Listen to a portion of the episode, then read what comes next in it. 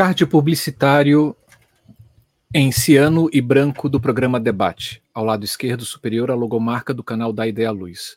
No card existem sete quadros de informações. No quadro abaixo da logomarca, imagem do cartaz do espetáculo Cabelo Arrepiados. Ao centro superior, quadro escrito Debate, seguido ao lado esquerdo, a data 12 do 12, às 19 horas, ao vivo. Abaixo no centro do card, quadro escrito A Criação, do espetáculo Cabelo Arrepiado sobre o olhar das linguagens técnicas artísticas. Abaixo, quadro com foto de Jefferson Mariano, direção musical. Na esquerda superior, quadro com a foto de Maria Raj, figurino.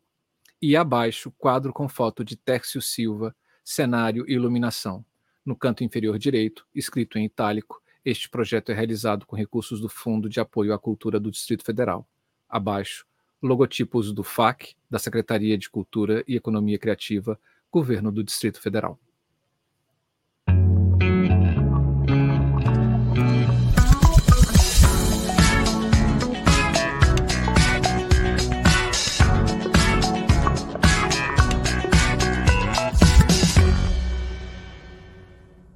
Este programa é realizado com recursos do Fundo de Apoio à Cultura do Distrito Federal, FAC, Secretaria de Cultura e Economia Criativa, GDF. Olá, pessoas queridas! Sejam todos muito bem-vindos e bem-vindas ao nosso canal da Ideia Luz. Esse é o maior canal no Brasil de diálogos entre as áreas técnicas, teatrais e de criação das artes cênicas. Um prazer imenso estar aqui. Venha com a gente porque hoje é especial. Hoje é o último programa ao vivo do nosso canal. Semana que vem temos mais um, mas esse vai ser gravado. Então, hoje encerramos a nossa temporada de 2023 Aê, ao vivo e com muita coisa boa para ser falada aqui. Eu sou Marcelo Augusto, sou um homem branco, sou iluminador aqui em Brasília. Eu estou na, no escritório da minha casa, é, estou usando uma camisa preta com. tem um desenho que é o mapa do Brasil com estrelas vermelhas, verdes e amarelas. E eu, uh, meu rosto, né? Assim, eu tenho uma barba grisalha, é, tenho umas bochechas salientes, tenho um, estou usando um óculos quadrado, tenho olhos castanhos, um cabelo preto, partido da esquerda para a direita, com uma testa avantajada um pouquinho e, e entradas. E atrás de mim tem uma, uma bancada de trabalho, uma estante com, com objetos que eu trago de viagens, de recordação, e tem a logomarca do Da Ideia Luz e do meu Vascão, que não barrou! No barro. Foi sofrido, mas não baixou. Pense em alguém feliz, gente. É isso. E eu também estou aqui do lado com aquela pessoa que substituiu Noé na terça-feira passada. Ela fez uma arca e colocou vários animais, vários bichos dentro dessa arca em Uberlândia, quando Uberlândia foi para o fundo do oceano de tanta água que caiu naquela cidade na semana passada, mas ela sobreviveu e está aqui. Olá, Camila, Tiago. Olá, Marcelo. Olá, pessoas queridas. Muito bem-vindas, bem-vindos e bem-vindes ao nosso canal. Sobrevivi, minha gente. Estou aqui firme e forte. Internet voltou, energia voltou, tá tudo certo hoje. Que bom. Porque olha, Olha, olha, olha, esse Uberlândia, quando resolve cair uma chuva, minha gente, sai das ruas, porque é perigoso, meu Deus. Enfim, gente, sou Camila Tiago, iluminadora, falo diretamente de Uberlândia, Minas Gerais. Tenho a pele branca, os cabelos castanhos escuros, eles estão presos com o coque para o alto. Um lado da minha cabeça é rapado. Uso um fone de ouvido estilo travessa. Estou usando uma blusa da cor rosa, um rosa choque seco. Estou aqui no escritório da minha casa. Atrás de mim tem uma estante suspensa com alguns livros. Em um dos meus lados tem uma pessoa trabalhando, vocês conseguem ver parte dela e a tela do computador. No Linda! outro lado. Do outro lado tem a logo do Da Ideia Luz bordada, pendurada na parede foi bordada pela queridíssima Renata Paixão. É um prazer imenso estar com vocês aqui hoje para esse nosso último programa de 2023 ao vivo. Não é o do ano, mas é o último ao vivo, que é o debate, minha gente. Saudade de um debate aqui no nosso canal, em quanto tempo? Para vocês que estão chegando agora, o debate é um programa em que a gente sugere um tema e aí a gente faz um encontro de várias pessoas para discutir sobre esse tema, para conversar, né, debater sobre esse tema. E hoje nós teremos aqui a presença de Tércio Silva, de Maria Rage e Jefferson Mariano para falar sobre o olhar das linguagens técnicas artísticas do espetáculo Cabelos Arrepiados. Quero dizer que é um sonho nosso aqui, Marcelo e eu já tínhamos o desejo de reunir um, um, as pessoas de um, dessa área de criação técnica de um mesmo espetáculo para falar, né? Porque a gente vive falando aqui, quando entrevistamos pessoas, de que o diálogo é muito importante no processo criativo. Então, hoje a gente vai realizar esse sonho e entender como é que acontece esse diálogo. Fique com a gente até o final e eu vou aproveitar e falar para vocês, né, pedir aquela ajuda, aquela colaboração do canal, que é acionar o sininho, deixar o seu joinha no vídeo e compartilhar o vídeo com o maior número de pessoas possíveis. E para quem não é inscrito, inscrita no canal, por favor, gente, se inscreva no canal, que isso colabora muito com a nossa existência aqui. Muito bom! E quer saber um pouco mais sobre nossa programação? É só seguir a gente no Facebook e Instagram. Se tem preferência por ouvir a gente, você pode buscar em qualquer agregador de podcast da sua preferência. Vai lá, digita da Ideia Luz. A gente vai estar tá lá. E aí você pode escolher qualquer programa e escutar perfeitamente, porque a gente também está nos podcasts. Não todos os programas, mas a grande maioria sim, e vale muito a pena. E convidamos vocês também a entrarem nas nossas playlists e assistir os vídeos que estão. São quase 260 vídeos, gente. É muita coisa, é muito diálogo maravilhoso, é muito convidado e convidada excepcional, assim, fantásticos, dialogando sobre as artes técnicas artísticas das artes cênicas. São diálogos fantásticos, fantásticos, fantásticos, fantásticos. Então vai lá, procura uma das playlists, tem sete. Escolha qualquer programa que você vai estar sempre bem servido de um bom bate-papo. É isso aí, gente. E ó, querem abraçar e ajudar um pouquinho mais esse canal? A gente tem como, gente. É o seguinte. É, você pode ser um membro, uma membra do nosso canal e a, com, fazer uma contribuição mensal.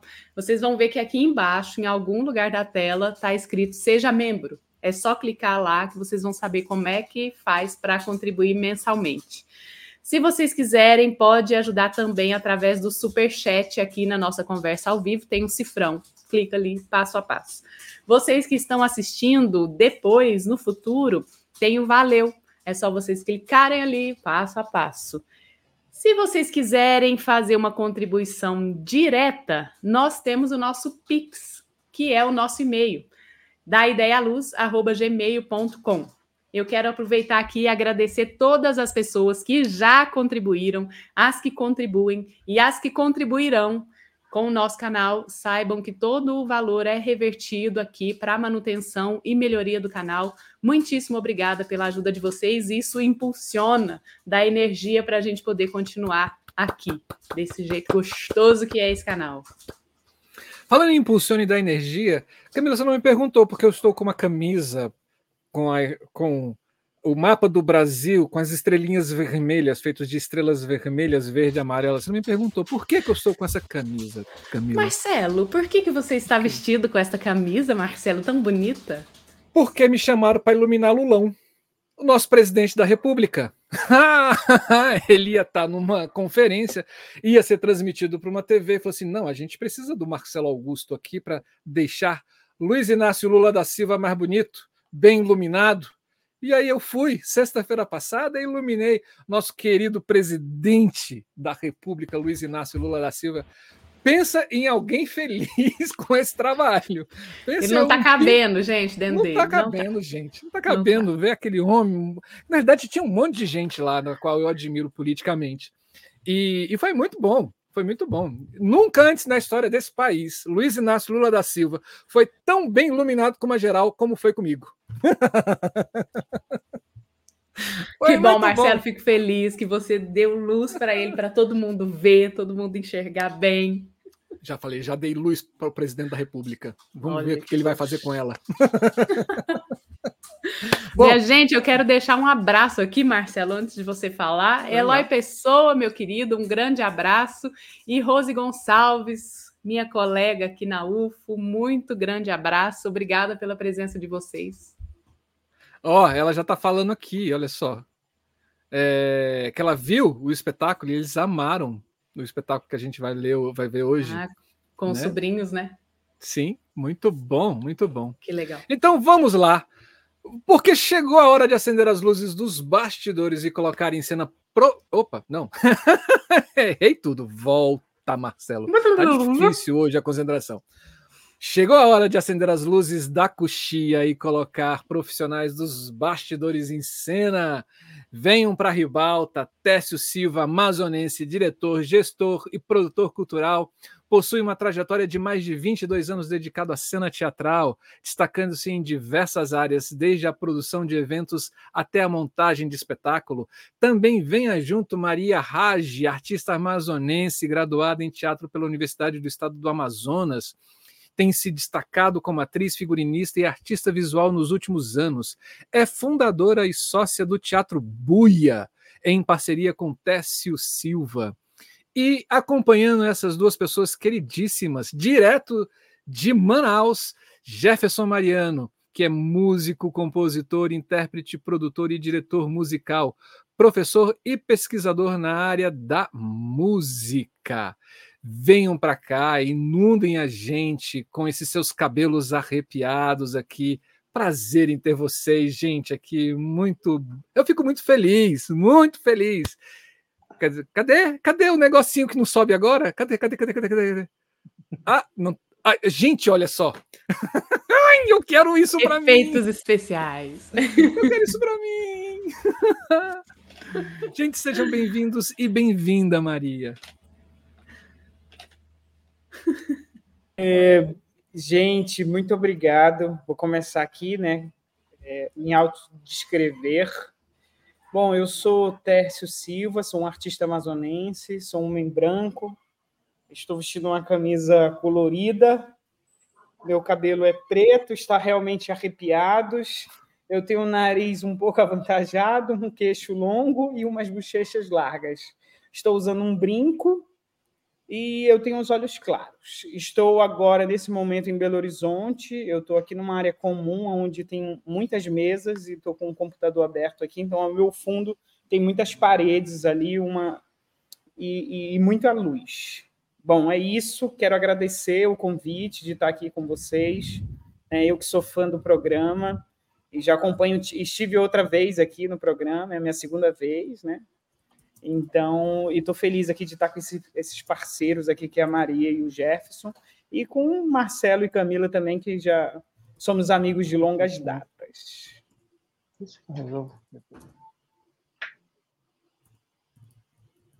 Vai, Maria, fala. Oi, tudo bem? Sou Maria, sou uma mulher branca, tenho um cabelo castanho escuro, tá repartido no meio. Agora eu vou botar uma das partes da franja para frente. É, tô usando uma blusa branca com o logo do Cabelos Arrepiados aqui para fazer a promoção, sim, nosso espetáculo. Uso um fone de fio branco. Atrás de mim tem uma janela meio preta, porque tá de noite. E a parede é meio amarronzada, meio. meio. meio pedra. É isso que dá para ver, mais ou menos. Obrigada pelo convite. Olá, boa noite. Eu me chamo Jefferson Mariano, Uh, sou um homem branco, uh, cabelos negros, hoje eles estão penteados. Uh, de, tenho barba, uma barba bem cheia. Estou né? vestindo uma camiseta amarela, já meio desbotada. Atrás de mim, uma parede lisa. Aqui, para mim, a, a, cor é bege. Eu não sei como é que está aí para vocês. É, né? Tá bege? Então é bege. E estou na, na, sala da minha casa, sentado no meu sofá. Aparece aqui um, um pouquinho da almofada dele, que é cinza. É isso. Bom, gente, a gente que agradece imensamente por vocês realizarem esse sonho nosso aqui de conversar com, com pessoas das áreas técnicas de um mesmo espetáculo para entender como é que foi esse processo, como aconteceu esse diálogo todo. E, gente, como já falamos, a gente vai falar sobre esse espetáculo que é Cabelos Arrepiados. E é o seguinte: de enredo envolvente, Cabelos Arrepiados conta a história de cinco crianças que tiveram seus sonhos roubados. Privadas do sono, elas enfrentam os medos gerados pelos maus pensamentos, ao mesmo tempo que refletem sobre a amizade, a união entre irmãos e diálogo com os pais e os perigos da destruição do meio ambiente e do consumo desenfreado. A ficha técnica ela é composta. O texto é da Karen Acioli, a direção é Tércio Silva, estrelando Maria Rage, é, Magda Loiana, Gustavo B. Budenberg, é, Roque Baroque, Dimas Mendonça, Dir, Flávio Café. A composição e direção musical é de Jefferson Marino. Figurinos, Maria Rage. Cenário e iluminação, Tércio Silva. Formas animadas, Dir e Dante. Identidade visual, Dante. Costura, Solange Couto. Cenotécnico, Célio Roberto. CTP, Central Técnica de Produção. Técnico de iluminação e operação é Orlando Brum. A produção é Buia Teatro. Gente, eu já começo perguntando como é que foi é, que surgiu a ideia desse projeto e o convite para vocês comporem esse projeto. É, bom, eu vou iniciar aqui. Na verdade, é, Cabelos Arrepiados, como você colocou, né, um texto da Karen Acioli, né, assim, ela é uma parceira nossa, né, acho que também vai nos assistir ou está nos assistindo aí, então mandar um abraço aí para Karen. É, esse é o segundo projeto, né, o segundo texto que a gente faz da Karen, nós somos um, um grupo de teatro de Manaus, a gente tem uma sede, então a gente, a gente já vem desenvolvendo o nosso trabalho há alguns anos, e a gente tem, nos últimos anos, se dedicado às infâncias, né? Então, o Cabelos Arrepiados, ele parte da vontade de trazer esses temas que nos inquietam para levar para as crianças e para fazer um teatro é, pra, para as infâncias com qualidade, né? Assim, geralmente a gente tem muito a cultura de ver espetáculos voltados para as infâncias, sem um, um cuidado técnico, né? sem um, um, trabalho mais apurado, e a gente se preocupa muito com os espetáculos adultos, né? nesse cuidado todo, e às vezes os das infâncias a gente, ah, vamos fazer e está tudo certo, a criança vai acompanhar. Então, o Cabelos, na verdade, é a nossa inquietação de ir para o universo das infâncias é fazer com a qualidade do a mesma dedicação e qualidade que a gente faz para o teatro adulto, né? Porque a gente faz o teatro, esse nosso trabalho, nossa pesquisa é pensada para as crianças de 0 a 100 anos. Então a nossa inquietação partiu daí, assim, por que que as pessoas estão fazendo teatro para as infâncias e achando que é menor, que não precisa ter tanta qualidade como um adulto, sendo que a criança é uma das mais exigentes que tem, e a criança não se negocia, né? Você pode ficar como um adulto lá sentado, não gostando do espetáculo, e no final termina, você ainda abraça o ator, a equipe diz que foi maravilhoso, né? a criança não, se o espetáculo não convencer ela, em 10 minutos ela pede para o pai e para a mãe tirar ela. Então, é, na verdade, essas inquietações né, chegam para a gente, assim, dentro do processo de escolha dos textos e o que a gente quer fazer. E o nosso primeiro trabalho que a gente fez com a Karen foi Fina, que é basicamente aqui também com a mesma equipe. E eu, eu também fiz iluminação do espetáculo, né? O Jefferson fez a composição desse primeiro trabalho e Maria também, né, trabalhando nas formas animadas, ali manipulação, faz percussão, né? E depois a gente parte para o Cabelos Arrepiados, que é um projeto que ele meio que nasceu, assim, né? A gente quer, na nossa perspectiva é fazer uma trilogia da Karen, então a gente quer montar três espetáculos dela. Então, Cabelos Arrepiados seria o segundo e a gente está namorando o que, que seria o terceiro em breve para a gente fechar essa trilogia, né? A Karen, para quem não conhece, a Karen Acioli, né, é uma dramaturga carioca é, que já esteve no Amazonas muitas vezes, inclusive a gente conheceu ela em 2013, num festival que ela foi, então já tem mais de 10 anos que a gente conhece, né, e troca, e é uma parceira. E tem uma pesquisa muito interessante voltada para as infâncias no quesito da dramaturgia, né, do texto, né, de pensar essa criança contemporânea de hoje e os problemas dessa criança contemporânea. Então, isso chama muita atenção dentro da nossa perspectiva do que o grupo quer fazer. E aí, Cabelos Arrepiados, no primeiro momento, né, chegou para a gente esse texto, e no primeiro momento a gente ia fazer como um, um espetáculo de teatro, com algumas músicas originais, porque né, a gente tem o, o, Jeff aí, então o, o, a, essa foi a ideia no primeiro momento. E aí, no decorrer do processo, quando a gente se percebeu, ele estava se transformando numa opereta. Então, acho que é muito uhum. legal colocar isso, porque, assim, quando a gente realmente se deu conta, acho que depois o Jeff pode falar mais um pouco sobre isso, é, a gente se deu conta que não era mais um teatro musicado, né? Porque a gente ia fazer um teatro musicado, né? A gente não queria nem fazer musical, era um teatro musicado que, de vez em quando, ali entraria uma música, a gente transformaria alguma parte do texto em música, mas aí no decorrer do processo, quando a gente viu e tomou um susto e falou: nossa, a gente tem uma opereta, e agora? Como que é? E que é um gênero também que há muito tempo, né? É, tá no esquecimento, as pequenas operetas, então para a gente foi um barato descobrir também, desmistificar essa coisa da opereta, e no meio do processo descobrir que aquilo era uma opereta e não era só um teatro musicado, né? Acho que depois o Jeff pode falar um pouco mais sobre isso.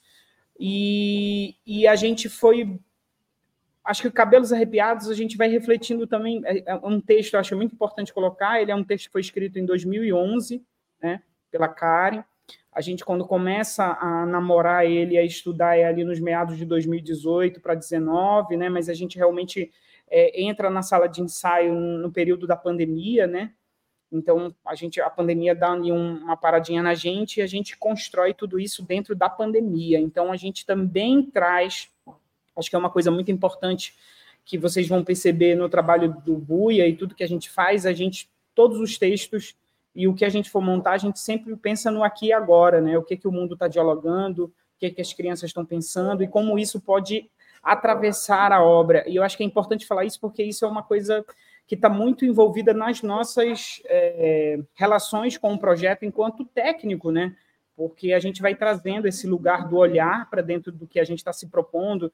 Então, esse figurino né, tem um pouco disso, desse lugar dessa criança de hoje, né? apesar de o texto ser escrito em 2011, mas o que é essa criança de hoje, né, em 2020, e o que é esse figurino, o que é esse cenário, o que é essa luz e o que é essa música, podem dialogar e ajudar a contar essa história a partir do que a gente está vivendo. Bom, é isso. Eu, eu tenho muita coisa para falar, eu falo muito, mas aí eu vou também deixando vocês fazendo perguntas e os meninos falando, e a gente vai se, se movendo aqui e se organizando. Doutor, só uma dúvida: quando que foi o ano de estreia? Ó, a gente estreou, eu acho que em 2021. É, vai fazer três anos o espetáculo agora. A gente estreou no, em 2021. Eu posso já ver a data certinha aqui, mas aí eu acho que foi esse, esse ano. A gente vai fazer três anos com o trabalho, né, agora. Agora que ele está começando a engatilhar, assim. Está começando a dar os primeiros passos.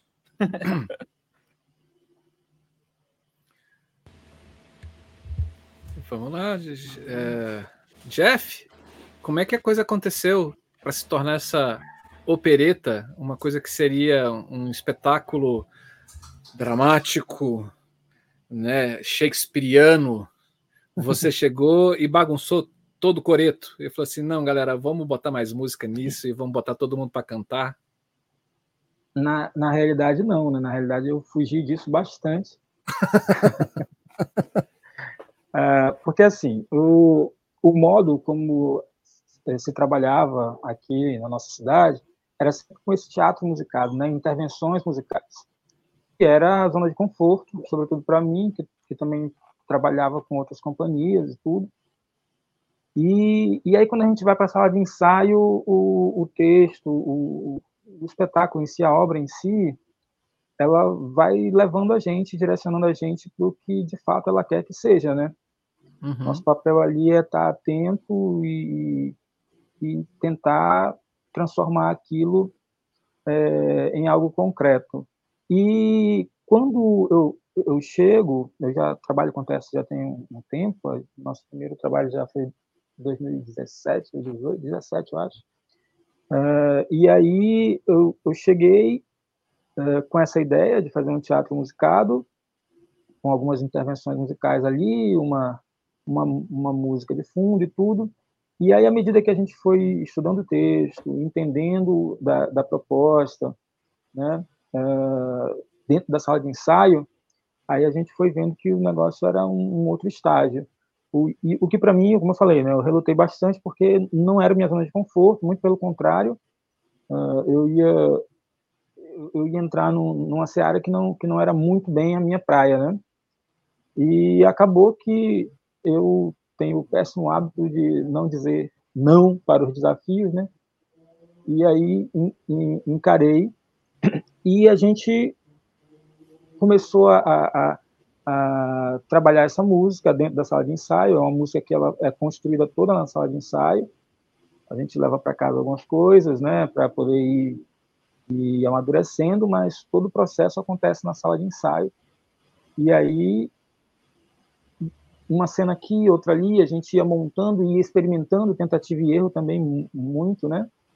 E, e acabou que a gente conseguiu uh, fechar um, um trabalho totalmente musical, que inclusive no início, para a gente, uh, mesmo hoje a gente dizendo que é uma opereta e tal, mesmo, mas mesmo naquele momento inicial a gente ainda não, não tinha essa essa, essa visão de que seria, de que era, né, de que nós estávamos ali é, produzindo uma opereta. Isso veio com, com o, o desenrolar do processo e com a chancela de pessoas que de fato uh, assistiram e são entendidas do assunto. Só, vocês têm que parar com isso aí, esse negócio aí.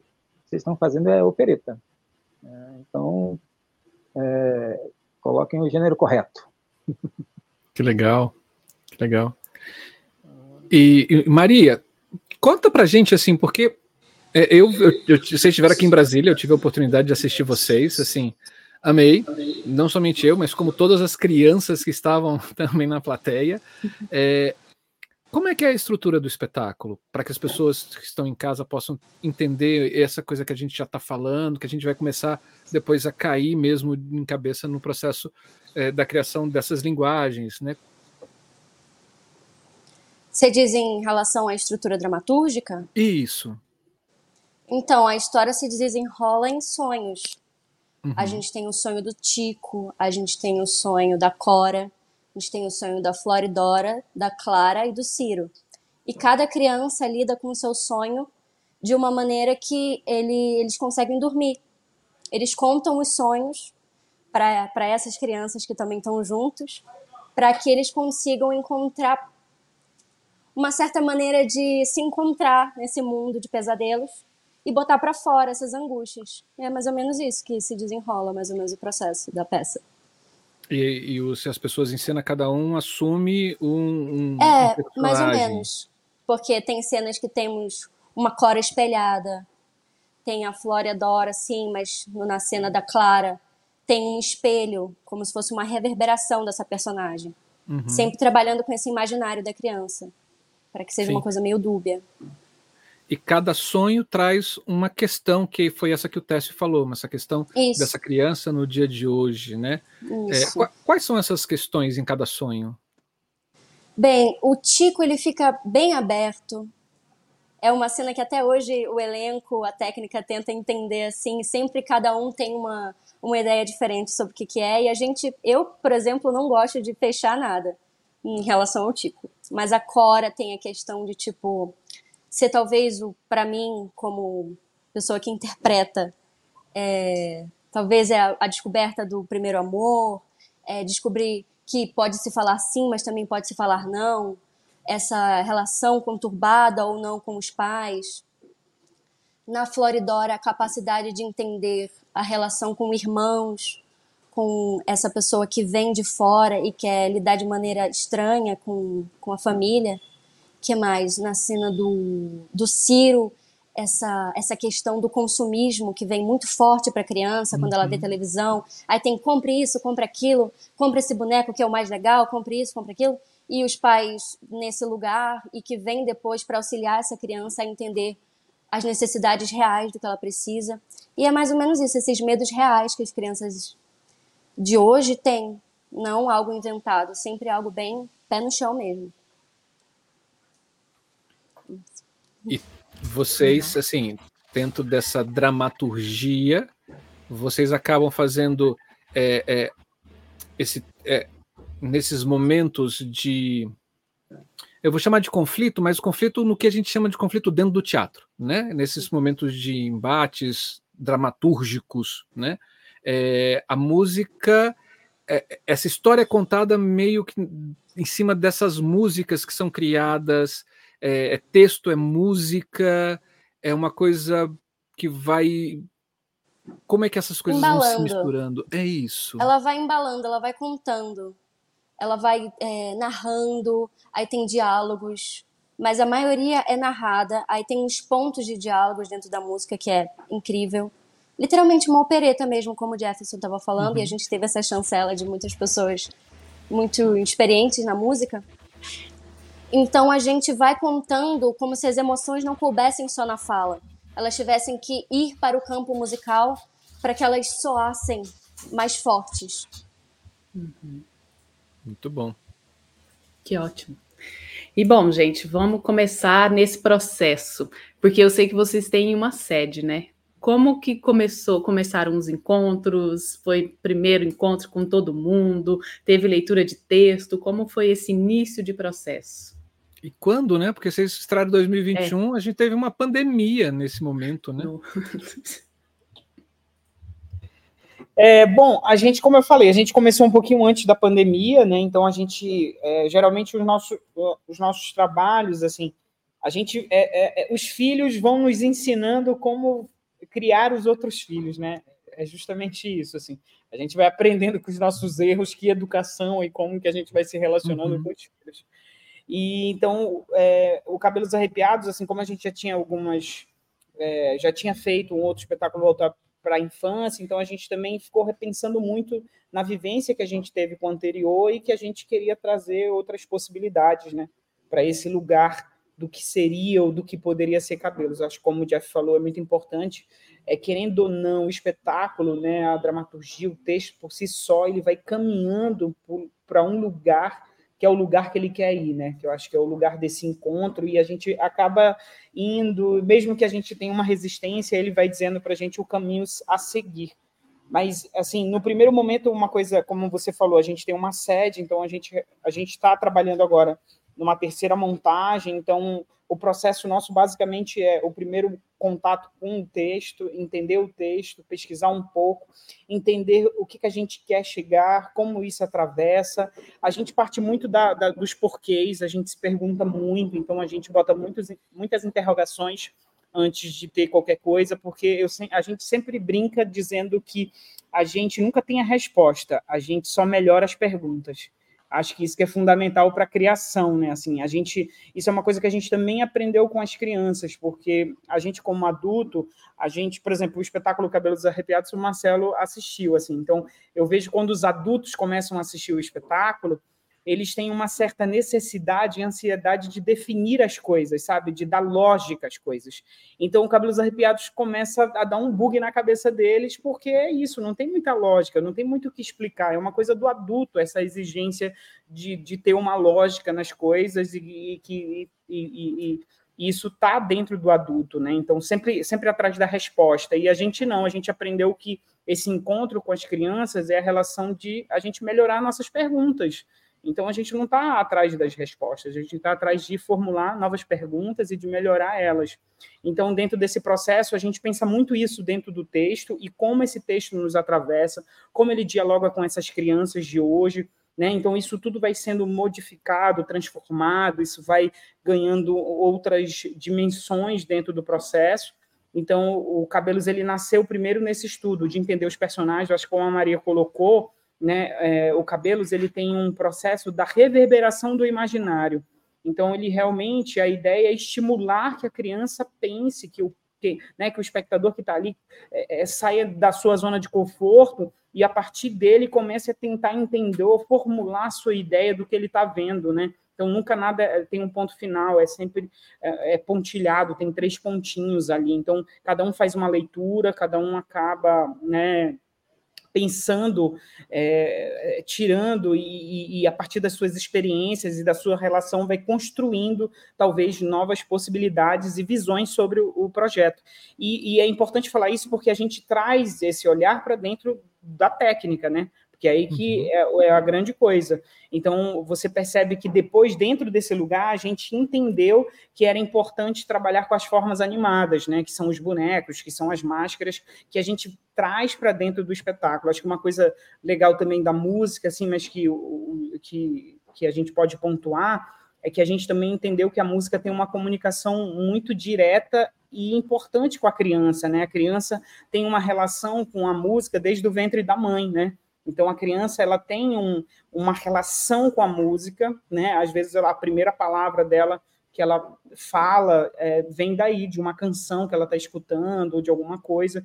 Então a gente traz também essa coisa sempre da música para os nossos espetáculos, porque também é uma comunicação e, e assim e decorrer dentro do processo do cabelos agora, né? Nas temporadas e sentindo esses públicos diversos, porque é um espetáculo que circulou bastante o Brasil né, que, que a gente conseguiu escoar um pouco da nossa produção enquanto buia, a gente tem aprendido muito isso, assim, né? Como que o espetáculo chega para as pessoas, como ele volta e como ele volta para a gente nessa construção. É um espetáculo que nunca está fechado, nunca a gente sempre está sempre modificando e pensando. Então acho que tudo isso vai atravessando os nossos olhares no nosso fazer técnico dentro desse trabalho, que é o nosso intuito de falar aqui. Então, a gente traz, por exemplo, a forma animada, né, que vem para dentro desse quesito, para trabalhar muito mais essa reverberação do imaginário da criança, que não fica só na canção, no texto, na palavra, mas que também é forte na imagem, e que essa imagem gera uma luz, e essa, e essa luz com essa imagem gera uma fotografia, e isso pode chegar para o espectador de uma outra maneira, né? assim como a música, assim como o figurino. Então, tudo isso, é todas essas indumentárias, eu acho que a gente pensa isso dentro da técnica muito como quadro, né? Essa estética é muito definida. Quando você assiste o espetáculo, depois a gente vai passar umas fotos aqui. Não sei se é o momento agora de passar umas fotos para a gente ir falando um pouco também. É, que o legal é isso, assim, você vai vendo que tem uma estética definida e uma coisa muito curiosa que também a gente foi entendendo, assim, é, como o, o, o, brasileiro tem uma relação com a obra do Tim Burton que é muito interessante, que a gente traz para dentro da estética, né? A gente, na verdade, mergulha dentro do expressionismo alemão e que é a fonte que o Tim bebe, então, quando a gente vai trazendo essas estéticas para dentro e, e trazendo o nosso olhar em cima desse trabalho, a gente vai vendo também como tem uma relação afetiva com o espectador do Brasil. Assim, a gente tem rodado e tem visto, assim, por exemplo, a gente está agora aqui em Belo Horizonte em temporada, então a gente tem visto o impacto das pessoas em relação a ver, né? Aquela e, e você talvez viu ali o trabalho do Tim, né? Um filme do Tim Burton na infância e de repente você está levando o teu filho para ir assistir um espetáculo que tem referências que você é, gosta, que você se sente bem. Então acho que tudo isso, né, todo esse processo da sala de ensaio, como o Jeff falou, e eu acho que é uma prática nossa, ele é muito importante para a gente. É, o, a sala de ensaio, ela determina né, o que é o espetáculo, ela faz a gente repensar, refazer, voltar. Então, esse espetáculo é um espetáculo que ele está nessa constante busca, né, ele tem essa necessidade sempre da sala de ensaio.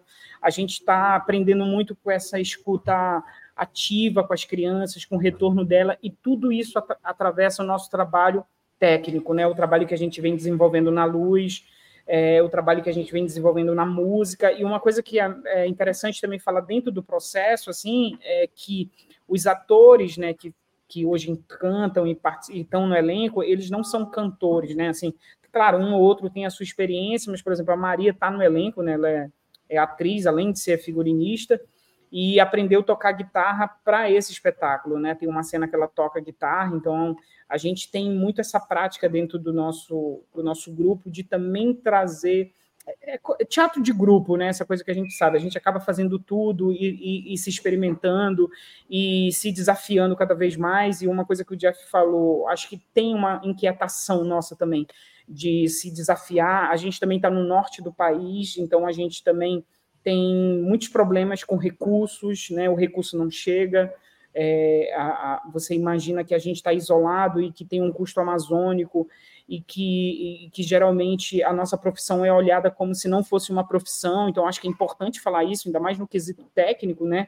A gente que está ali sempre fazendo iluminação, que está né, nessas fichas técnicas, é como se o nosso trabalho fosse inferior, mas dentro de tudo isso, na verdade, é, é, a gente vai sentindo essa dificuldade, né? Porque é isso também. A gente foi aprendendo que para poder produzir, produzir com qualidade, experimentar, a gente precisa ter recurso, a gente precisa remunerar bem esse profissional e entender isso. Não, acho que tudo isso né, faz um leque de entender o nosso contexto, mas eu acho que a gente, assim, a gente foi. Isso é uma coisa que me orgulha muito desse processo, porque todos que estão no processo, que ajudaram e contribuíram, foram muito parceiros e foram muito resilientes, sabe, em resistir, em continuar porque ele é um projeto que nasceu de muitas mãos, né? É um projeto coletivo, mas é um projeto também da vontade do fazer, de querer e de fazer bem feito, e de chegar no espectador e de, e de mostrar que o Norte produz e que o Norte sabe produzir, que o Norte tem profissionais excelentes e que o Norte também tem teatro, né? Então, acho que é, quando a gente consegue escoar nossa produção por outros lugares, a gente vai causando né, esse impacto esse, esse impacto nas pessoas, porque eu acho que também é uma transformação, uma mudança que a gente precisa viver e que eu acho que, querendo ou não, é, causa um impacto na nossa cidade, melhora as condições dos profissionais que hoje vivem em Manaus, né? E a gente tem lutado muito hoje por isso, e sobretudo nos quesitos técnicos, certo? É, eu acho que eu vou vamos, vamos falando e eu vou puxando, vou engatando, né? A gente vai vai se desenrolando. Sim, sim. Você falou do Tim Burton, né? Assim, e é nítido, né? A, a estética do Tim Burton me lembra também o, o Billy Juice, né? Assim, o personagem Billy Juice também, ele é, ele é muito presente ali, assim. É, isso foi uma ideia coletiva ou vocês já pensaram assim, ah, vamos fazer o espetáculo e ele vai ter essa estética Tim Burton e aí agora a gente não foi uma coisa que foi construída dentro da sala de ensaio.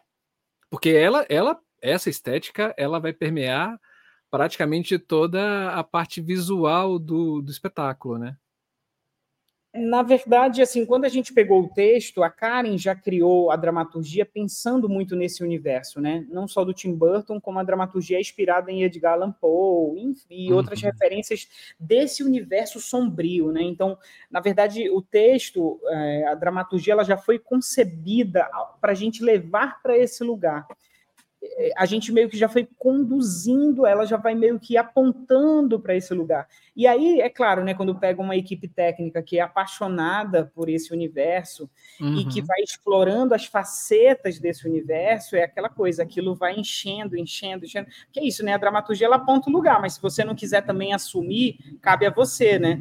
Então, por exemplo, uma coisa que a, a o texto é, nos apontava muito para a gente trabalhar muito com teatro digital, né, o teatro da projeção, mas aí uma escolha nossa dentro da sala de ensaio foi não trabalhar com projeção, foi trabalhar com as formas animadas. Então, né, então as escolhas também partem ali dessa, dessa conversa, desse encontro. Então, quando a gente viu esse lugar, falou não, a gente vai seguir isso e, né, e a gente vai se deleitar nisso e, e, e, a gente vai botar isso marinando no azeite uhum. para entender como que vai ser esse processo todo mas é, eu, eu, a gente, nesse, nesses processos, eu acho que tem uma coisa muito bonita que a gente vai descobrindo, é que todas as nossas respostas, elas estão ali dentro do texto e da dramaturgia. É muito importante quando a gente respeita essa dramaturgia dentro desse processo, né, da sala de ensaio, do encontro e essa construção, porque ela está lá, né, ela vai dando retorno, ela vai dizendo para a gente o caminho. Então acho que assim, é, e aí e aí é uma coisa que eu acho que é um desafio nosso da técnica, né, que é uhum. a, a gente vai encontrando os problemas e aí esses problemas a gente não a gente vai tentando solucionar né? Mas o solucionar não é que não é que a gente ah, solucionou e ele acabou. Não, a gente vai solucionando ele de uma maneira que ele vai ficando ali que, e a gente vai experimentando várias soluções, né? A gente nunca dá uma solução única para a coisa. Então, acho que isso também a gente foi descobrindo dentro do processo, assim, como a gente foi pegando os sonhos, como a Maria falou, né? São cinco sonhos, e a gente vai distribuindo os sonhos, então a gente vai desafiando os sonhos através da música, né? Ah, então aqui, o que, que a gente vai trabalhar? É, o Jefferson, o que, que tu acha aqui? O que, que a gente pode trazer de referência para essa música? Né? O que, que, uhum. que, que pode ser aqui agora? E aí a Maria, né, no figurino, que elementos ela pode trazer dentro do figurino para compor essa cena, né? Então a gente foi trabalhando muito nesse lugar para tentar pensar sobretudo no público. Acho que é um trabalho que ele pensa no público, ele respeita o público. A gente tem muito cuidado assim com o que a gente vai levar para a cena, né, no, no, acabamento de tudo, desde o figurino bem costurado, bem, bem pensado, desde a música bem executada, a parte técnica de som e luz da peça, a gente tem um cuidado assim primoroso a gente tem muito cuidado com a técnica do espetáculo, acho que é muito importante deixar isso, porque a gente sabe o quanto é fundamental e crucial ela estar tá alinhada com esse texto, né?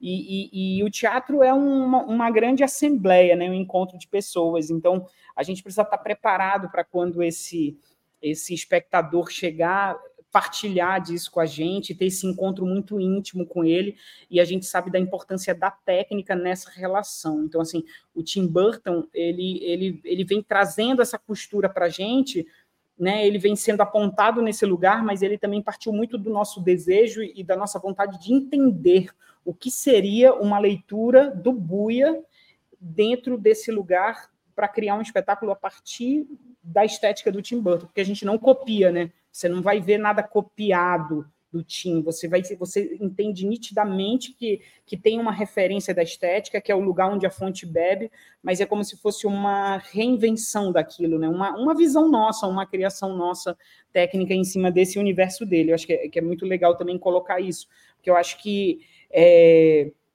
a gente, quando está no processo criativo, tem muitas referências e muitos lugares que a gente quer colocar e que são importantes, mas a gente também pode pensar como a gente faria, né? Então, eu acho que isso é, é muito legal desse projeto, porque esse espetáculo a gente sempre se perguntou como a gente faria, como o Buia contaria, como o Tércio, como a Maria, como o Jefferson, como o Dir, como o Dimas. Então, a gente está sempre muito aberto nesse lugar de falar como cada um contaria, como cada um se relaciona e como isso também, porque se isso nos atravessa primeiro, se isso nos conecta primeiro, se isso nos né, mexe com a gente primeiro, com certeza vai chegar no espectador de uma maneira muito especial. Você, você falou que é, é, esse acabamento, essa parte, essa preocupação desse acabamento técnico, e é realmente o espetáculo ele é muito bem acabado tecnicamente. E aí vem uma pergunta para Maria, assim. E, e esse figurino maravilhoso, assim, de onde surgiu aquelas coisas lindas e maravilhosas que estão em cena para cada personagem. Como é que você foi descobrindo essa essa roupagem, né, essa caracterização de cada de cada um? Porque além dos personagens, ainda tem os dois músicos em cena, né? Sim. Então, foi muita conversa com o elenco e com o Tércio, porque a primeira coisa que ele me falou quando ele me propôs assinar o figurino foi: Eu não quero pijama. Eu quero pijama, porque a gente está falando sobre crianças que não dormem. E Tim Burton, tá, né? Vou botar pijama. É. Não, não, nada de pijama. Aí eu, tudo bem. Porque às vezes dá para começar por aí, pelo que a gente não quer. A gente não queria uhum. pijama. Então eu fui para outro lado, que seria tentar primeiro entender como é que era cada ator, porque o figurino também foi feito com base na modelagem de como é que cada um é, o que, que eu quero valorizar em cada, em cada ator para cada personagem. E aí, a partir disso, me liguei muito no que a galera jovem gosta, que é tipo muitos programas tipo anime, muito, mas também muito desfile de moda assim do que estava rolando para tentar dar um contraste, para também não ficar tudo muito óbvio. Aí a gente entrou no nível de tipo, vamos assistir tudo que está passando de programa japonês, de tudo, não só de desenho, mas também de filme, filme cult, dark, assim, Nosferatu, toda essa bagagem uhum. mais europeia também entrou nesse, nesse figurino. E aí todos os tons de preto possíveis e imagináveis branco, preto, para contrastar com esse cenário que também vinha do branco preto, essa espiral. Eu queria que eles saíssem como se eles estivessem saindo de dentro da espiral de uma coisa muito meio que alucinógena.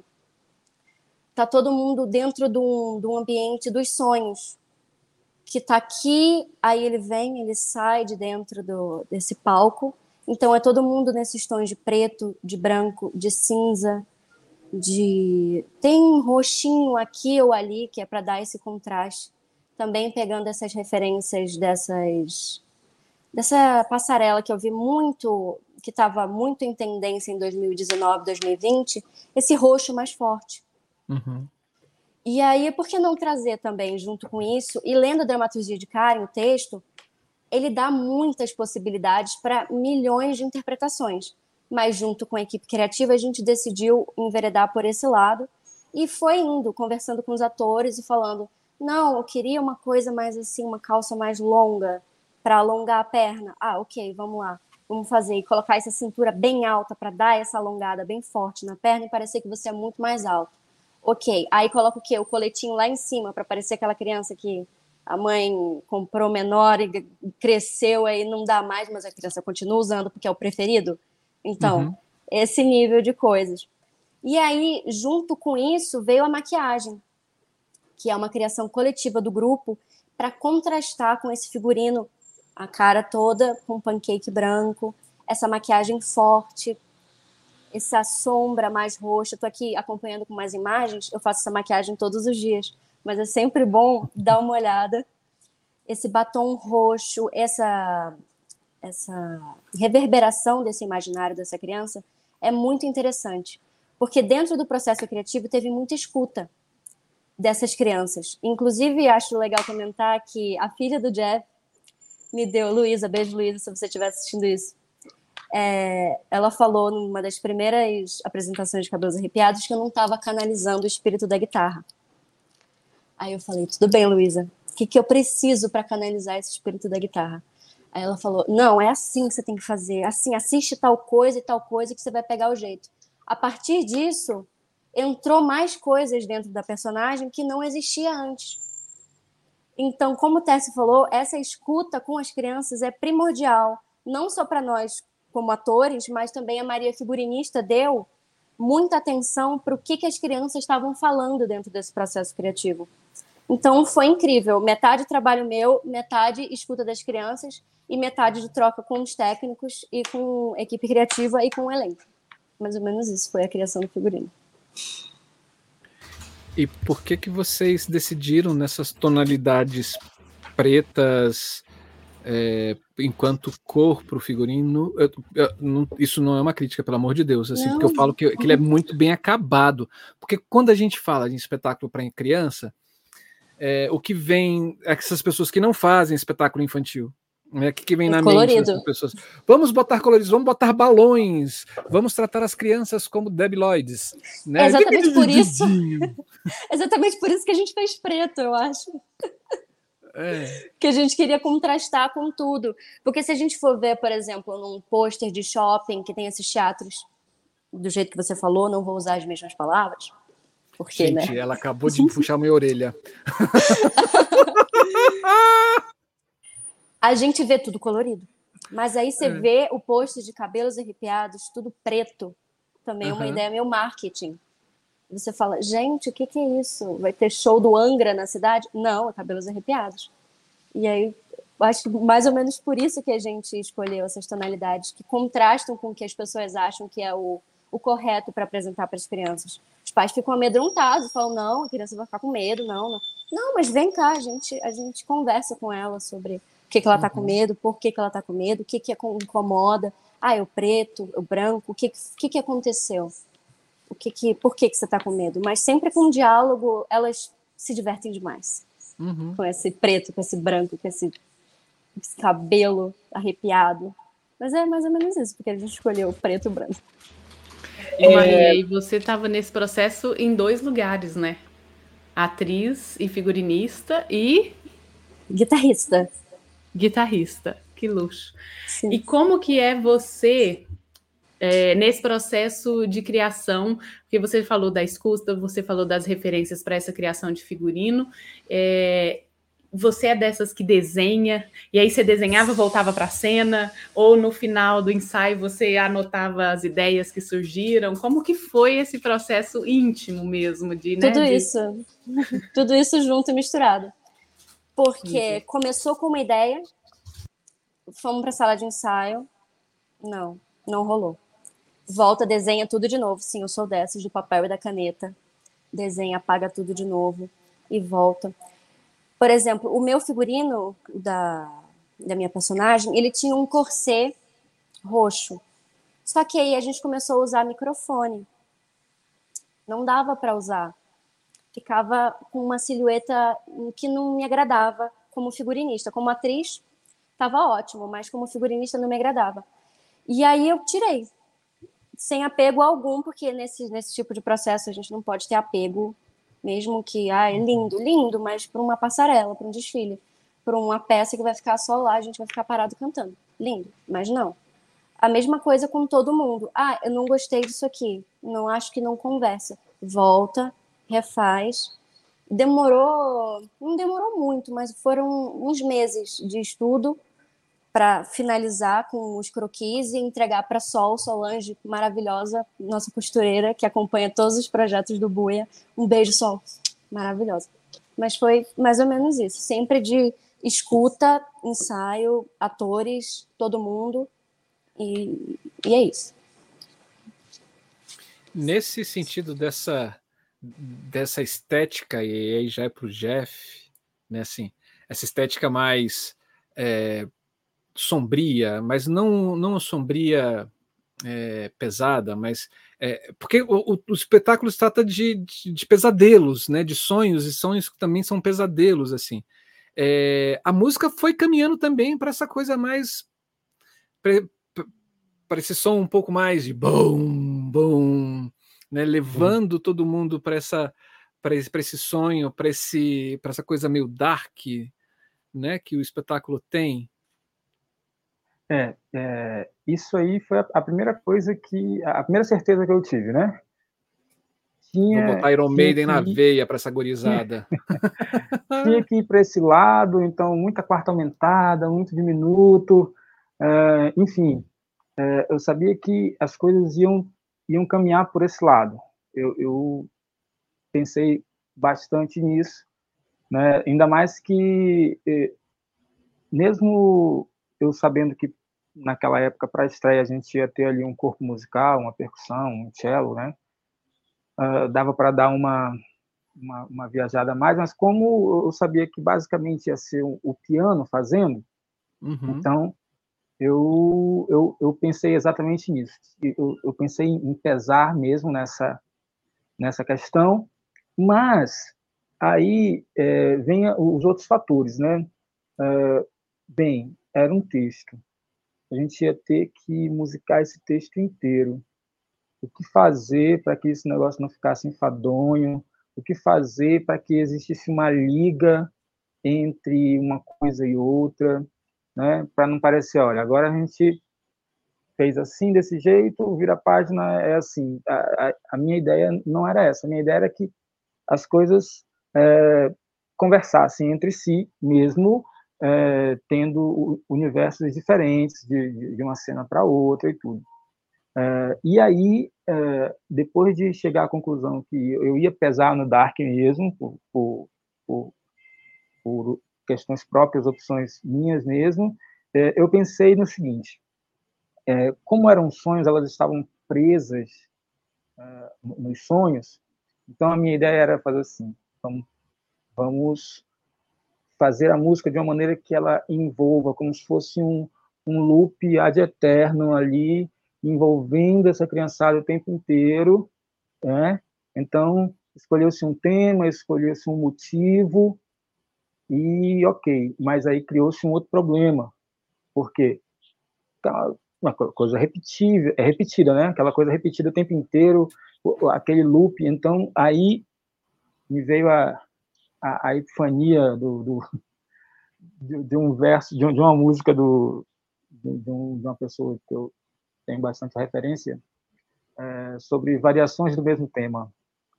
Então, é, eu pensei, é isso. A gente vai fazer um loop desse motivo uh, e a gente vai variar esse tema e é, levar as crianças para outros lugares. Mas é, é, como se fosse assim, na música a gente tem um, um lance do, do, tipo nota pedal, que é uma nota que fica o tempo inteiro tocando enquanto uma melodia vai se desenvolvendo ali.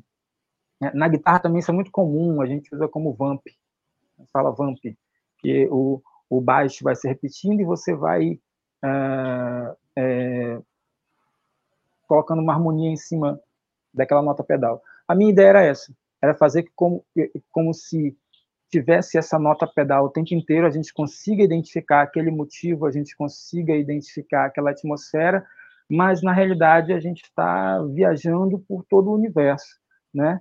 Então é como se a gente pudesse ir para longe, mas sempre com os pés aqui na, naquela ideia. E eu acho que foi aí que foi o, o, o a virada da chave, né? Que, que fez a música ficar é, do tamanho que ficou, né? Uh, foi exatamente essa essa esperteza de encontrar essas variações. Então, todos os todas as cenas, elas partem de um motivo que vai se desdobrando e vai variando e aí de uma maneira ou outra você vai se, se colocando e se vendo em outro ambiente e de repente de uma hora para outra você voltou para onde estava e aí dá essa dinâmica, você entende? Dá essa uhum. dinâmica na música, né? Então, tudo se, se desdobrou a partir daí. É claro que a gente tem algumas quebras ali, algumas músicas que de fato têm a sua própria característica, né? Uh, no, por exemplo, no, no, no, no Tico, né? Com a cena que ele anda é, acompanhado ali por um, por um teminha que é meio de circo, mas mesmo esse tema, é, ele tem um, uma coisa interessante, que, que se você toca ele rápido, ele dá essa ideia de que é circense, que é alegre, mas se você muda o andamento e, e esse andamento ele vai ele fica lento e pronto, ele fica dark. Pesadão. Muito uhum. e é a mesma coisa, não mudou uma nota, só mudou o andamento. Entende? Então, uh, o, o, o grande X da questão, o grande segredo foi esse.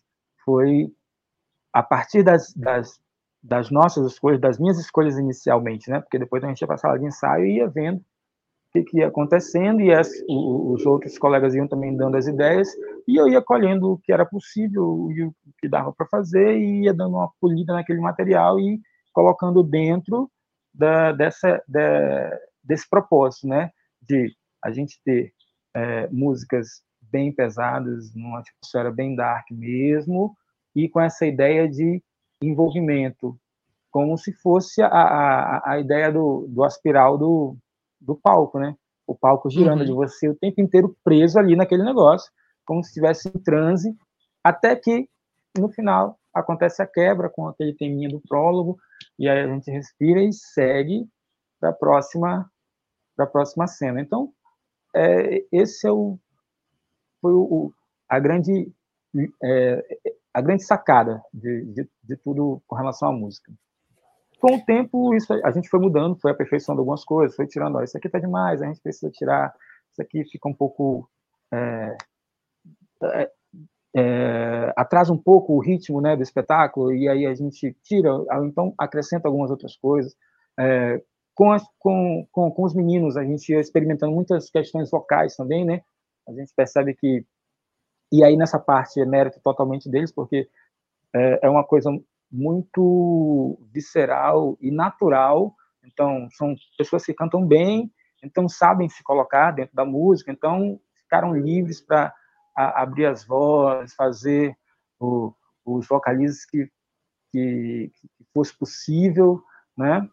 E foi o que aconteceu. Então, a, a divisão das vozes a gente faz ali. Às vezes, é, num, numa apresentação é aquela, e depois, na outra apresentação, acaba que é outra, e a gente vai experimentando e, e vai tornando cada vez mais orgânico e, e uma experiência única. O é. Jefferson, e todo mundo toca e canta ao vivo? A trilha sonora, ela é toda executada ao vivo? Toda ao vivo, não tem como. Não tem como. Assim, um, dos motivos, um, um, dos motivos pelo qual eu relutei com esse negócio, ah, opereta, ó, ó, é, teatro musicado, não sei o que e tal, é exatamente essa questão conceitual, porque a gente que é músico, a gente tem essa, essa, essas coisas de colocar tudo na caixinha direitinho, tudo certinho, né? Porque, assim, quando se pensa em ópera ou opereta, a gente está falando que é a cena está em função da música, ok? Nós temos uma orquestra, nós temos um regente que está ali, e se você perde a entrada, sinto muito, você destruiu o espetáculo. E como no, no teatro é o contrário, a, na, no nosso fazer ali na sala de ensaio e no, no, no teatro mesmo, é ao contrário, é a música que está em função das cenas. Então, depende muito. Então, eu não posso ter uma, uma, uma música que seja marcada, eu não posso ter um sampler, eu não posso. Eu tenho que estar atento ao que está acontecendo, porque pode ser que de uma hora para outra seja necessário engolir um compasso para poder resolver um problema que aconteceu ali de última hora. Como é que eu vou fazer se eu não estiver tocando ao vivo? Uhum. Entendeu? Então, tem que estar atento a, a esses pormenores. E, é claro, conhecer o espetáculo de frente para trás, de trás para frente, para poder resolver. Saber, olha, não, nesse momento era para acontecer isso, não aconteceu, então, paciência, vamos para o que vai vir depois do que era para acontecer. Então, se não for ao vivo, não vai rolar, não. Não dá certo, porque a gente está em função da cena. E depende muito questão de ritmo, de energia e tudo. Então, tem que estar atento e estar tá inserido dentro da, daquela atmosfera ali. E foi a sua a ideia de, de transformar Maria numa guitarrista? Não, a ideia é do Técio. O Técio é a grande mente por trás então, falando é, falou, em mente... Não, pode, pode, ir, pode, pode. Assim, é, ele chegou para mim e falou, ó, quero que a Maria toque. Eu falei, eu, então ela vai tocar, né?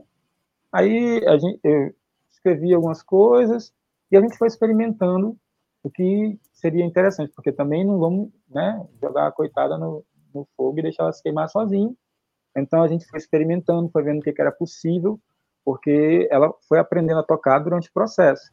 E assim, para quem sabe de música, entende de música, não se toca guitarra em três meses, não se toca um instrumento em três meses. Você consegue tirar um som, mas ela não, uhum. ali, ó, né? Entendeu? Olha, vamos focar nisso aqui, ter nisso aqui eternamente, que vai dar certo.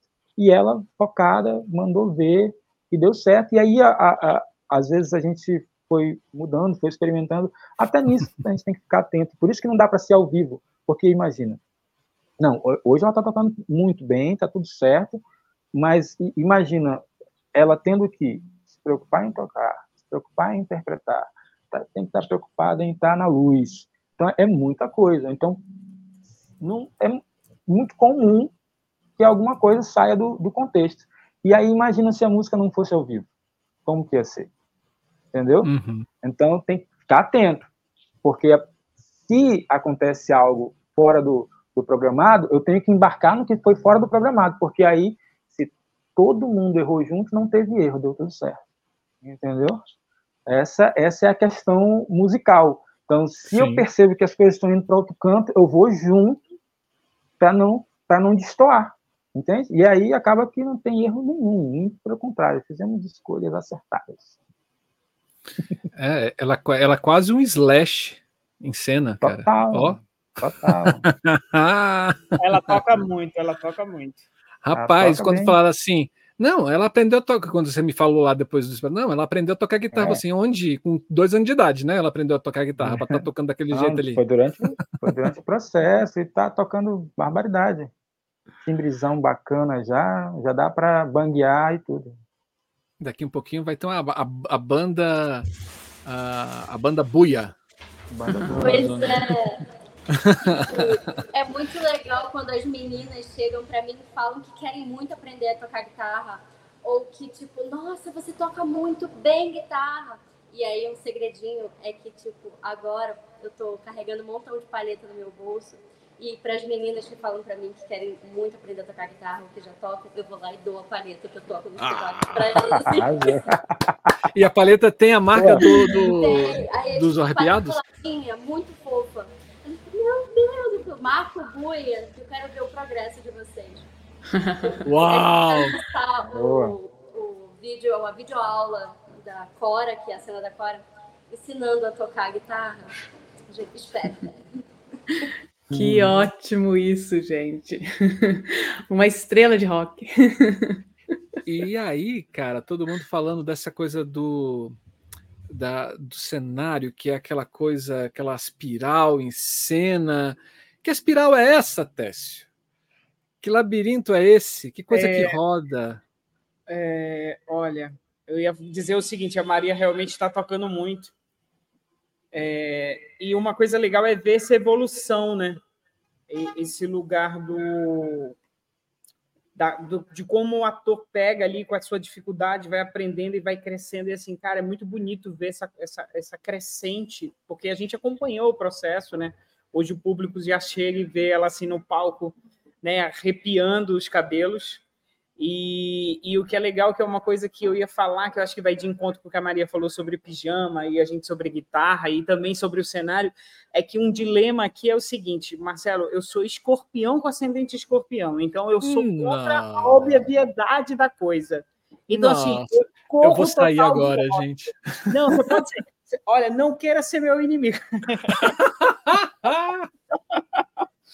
O que, que eu vou dizer? Então, assim, essa mente maluca é o seguinte: eu sou uma pessoa que, se alguém me diz pega para a direita, eu vou dobrar para a esquerda. É automático. Assim, se a pessoa me falar, não, não, mas aqui, eu digo, não, mas não é, a gente vai fazer uma outra coisa que vai dar certo. E eu acho que o Cabelos Arrepiados foi muito nesse lugar, assim, da gente se experimentar na possibilidade de não ir para o lugar do óbvio, né? Claro. Então, acho que trazer os elementos, trazer a construção, até nessa construção técnica. E aí o cenário, é, a gente, a, a, ele também, ele meio que foi me dizendo, porque assim, eu tenho uma relação é, de criar a luz e o cenário meio que de amor e ódio, não vou mentir para vocês, é uma coisa que não é aquela, ah, eu amo de paixão, não, é, é como se fosse um lugar, quase que uma um, um, lugar que eu tivesse preso, assim, que eu tivesse, meu Deus, eu tenho que fazer, não, eu vou fazer. Então, eu tenho muitos conflitos nessa construção da luz e do cenário. E aí, o Cabelos Arrepiados, eu não sabia o que fazer de cenário, assim, eu não tinha perspectiva de nada, porque eu tenho uma questão muito da cena, da construção, assim, né? Esse espetáculo eu tenho o privilégio de dirigir, então é um espetáculo que eu, eu sempre fico pensando em como esse cenário e essa luz podem ajudar essa direção, sabe? Assim, como elas podem ajudar esse ator, como elas, elas podem ajudar nessa construção. E eu acho que isso é o, é o mais barato de fazer uhum. o cenário e a luz dentro desse processo. Mas isso, para mim, é desafiador. Por quê? Eu estou numa posição da direção, né? E aí eu fico pensando, eu não posso colocar isso como uma bengala, sabe? Assim, na, na minha direção, quando eu vou para esse lugar da, da área técnica então, que, e aí eu não sabia para onde caminhar no cenário, e de repente um dia, assim, a gente ensaiando e tudo, fiquei olhando, a Maria trouxe uns experimentos, assim, nessa coisa do preto e do branco, né, e essa brincadeira da listra, e aí eu, eu, eu, tava, eu, eu vi alguma coisa sobre patafísica, assim, num jornal, numa revista, e aí abri aquilo e comecei a folhear e falei, patafísica, interessante. E aí vi umas coisas do Alfred Gerry, né, que traz a patafísica, e eu vi uma foto do Burrey, que tem uma espiral, assim, uma montagem na barriguinha. Aí falei, peraí, o que, que é isso? Aí fui descobrindo, descobrindo, e aí a gente foi meio que isso foi assim a sala de ensaio eu, é um lugar onde né eu vou cansar de repetir aqui é o lugar onde eu bebo muito assim onde a gente bebe muito onde a gente tenta tirar tudo, todas as informações possíveis e todas essas inquietações. E sempre também questionando o que está vindo dela, entende? Não aceitando assim, questionando, não, mas por quê? Não, mas por quê? A gente tem que refletir. E aí, dentro desse lugar, eu fiquei com aquela coisa e, de repente, eu fiquei pensando, e se a gente tivesse um palco giratório? e se os atores girassem o palco? Uhum. Porque aí eu, você, eu não sei se vocês já entenderam, eu gosto de dificultar a vida dos atores, né? Já, então, assim, isso é um processo. Quem trabalha comigo tem que ter, assim, né? Tem que ter, tem que se alongar bem, porque eh, vai sofrer, vai sofrer um pouco, porque trabalha bastante, assim. Cabelos Arrepiados é um espetáculo de 50 minutos, mas é um trabalho que o elenco tem que ficar muito atento, porque ele tem uma luz muito marcada, é, é, você tem que girar cenário, você tem que correr para botar forma animada, você tem que botar máscara, você tem que entrar no ponto certo, você tem que tocar tudo. Então, ele tecnicamente, né, assim, ele é um espetáculo que exige muito do ator. Então, o cenário ele foi um complemento para a gente brincar com a ideia da reverberação do imaginário, né? Então, assim, a ideia é quando você entra, eu dando um spoilerzinho aqui do espetáculo, mas quando você entra, você olha aquele cenário e, e assim, aparentemente não imagina que aquilo vai uhum. girar, né? Você uhum. olha e diz, ah, legal, uma espiral. E aí, de repente, quando o sonho começa a acontecer, as próprias crianças, né, os próprios atores vão fazendo esse jogo da brincadeira, porque eu acho que isso é uma coisa também muito legal do espetáculo, que é, é, é, o jogo tá é uma coisa brechiniana também. O jogo está imposto, é tudo assumido. A gente não está enganando ninguém. Então, as crianças, os atores, essa mistura toda está contando tudo aquilo, está usando tudo, está brincando com tudo e está pegando tudo que tem ali no palco e ajudando a contar esse sonho, essas histórias. Então, acho que o cenário, assim, eu não tinha nada definido, eu não queria fazer o cenário, assim, não, eu, eu sempre começo o processo e digo, não, esse processo eu vou só dirigir, dirigir já é muito difícil, né, né tomar essa posição e fazer um cenário é mais difícil ainda, e, então eu sempre fico nesse lugar, mas o cenário, ele, eu acho que é a sala de ensaio que guiou esse lugar, e aí os atores também compraram, porque é isso, né? Eu, eu jogo a loucura e falo: olha, você topa tocar piano meia hora nessa, nessa peça e você não sabe tocar, mas você vai aprender para a peça. Então eu sempre tenho essas loucuras, sabe? Ah, bora, bora botar aqui uma sanfona, um baixo. Ah, vamos botar aqui, sei lá, uma corda, aí vocês começam a puxar. Então, assim, eu sempre vou trazendo esse lugar da experimentação. Então, o cenário também a gente trouxe, né, nesse primeiro momento, o palco giratório para experimentar na verdade, eu, é, eu até não compartilhei aqui, mas esses dias eu estava achando, eu posso até tentar procurar aqui com calma, como que seria o cenário da peça e como foi. Porque é isso, né, também. Hum, sim, isso seria lindo. Desenho, e eu vou até achar esse vídeo aqui e mandar aqui para o nosso para o nosso Eduardo aqui, que ele consegue organizar rapidinho. E aí é o seguinte, o que, que eu fiz? Eu fiz todo um projetinho 3D do cenário, que entrava, o que saía, o que era, tipo assim, a, o sonho, né? Mas na hora da realidade, na prática, era, era o financeiro, uhum. era o que funcionava em cena. Então, isso é muito do que a Maria falou também. A gente está muito aberto a experimentar, tirar, cortar, sem apego nenhum. É o que funciona, é o que ajuda a contar o espetáculo, né? É o que realmente é, é, é, casa, né? A gente às vezes fica forçando. Eu já, eu já participei de processos que eu forçava muito uma coisa, uma ideia, porque eu queria muito, mas aí eu entendi que às vezes não. Assim, a gente precisa desapegar e desacar, assim, descartar e deixar aquilo guardado. Quem sabe a gente usa no próximo processo. Eu vou, eu vou já achar esse vídeo aqui, vou pedir para o Eduardo passar, que aí seria a ideia do primeiro cenário de cabelos, mas aí que depois o mundo, o mundo, o mundo real trouxe para outra coisa. E uma coisa legal do cenário é que assim os atores foram muito importantes para ser a definição, porque foi também como eles foram assumindo o cenário, como eles vão cuidar, como eles vão manipulando, porque o cenário também é uma forma, né? O cenário também é um elemento que eles que, que eles que manipulam e que ajuda eles a contar a história.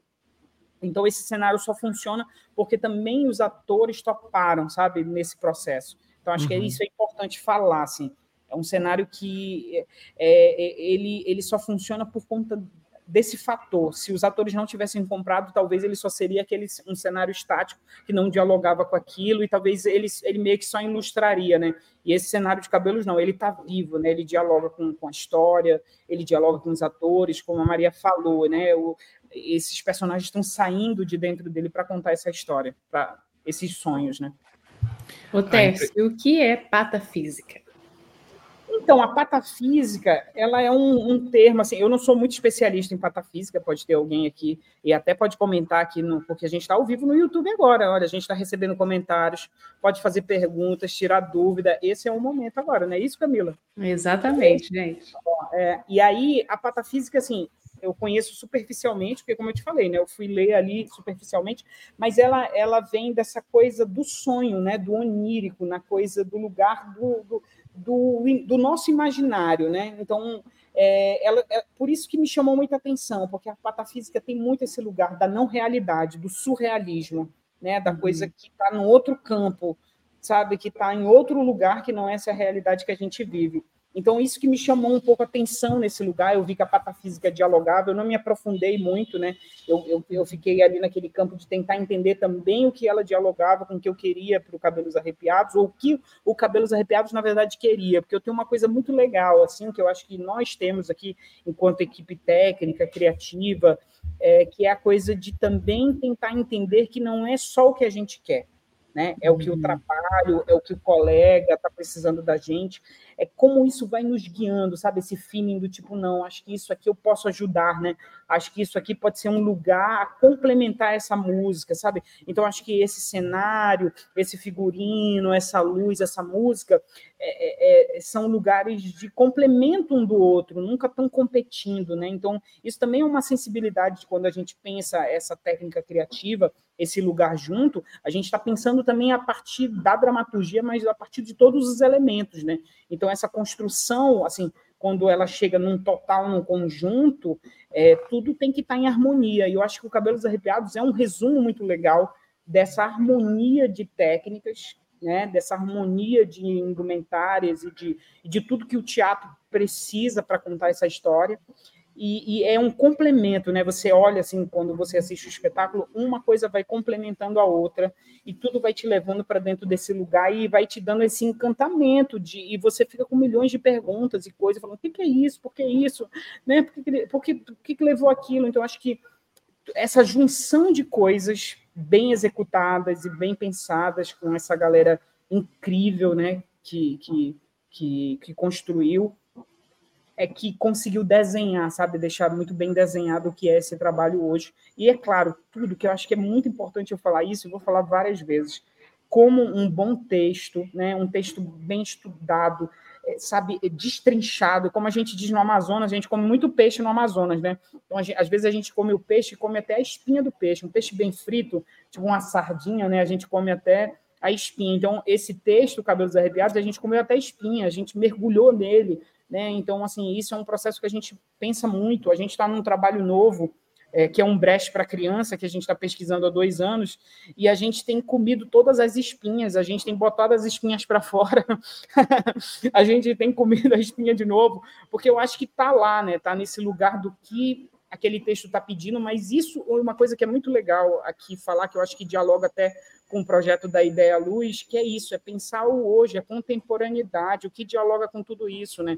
Porque senão, às vezes, também a gente fica né, só no, na coisa datada. E não é isso, a gente vai trazendo todos os elementos, mas sendo atravessado Uhum. pelo hoje, pela contemporaneidade, pelos profissionais de hoje, pelo público de hoje.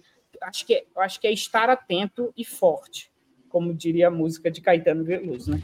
Sim, exatamente. Uma das coisas que me levava muito esse cenário, esse é, esse circular, essa coisa meio aspiral, me lembrava muito aqueles seriados antigos, assim, sabe, o Batman antigo, aquele Batman da capa dura, né, com, com pochetezinha, assim, nada, nada travado, e que quando eles entravam numa coisa meio de hipnose, aparecia sempre essa coisa, né? Essa coisa da espiral rodando e eles eram hipnotizados, etc, e caíam no outro mundo.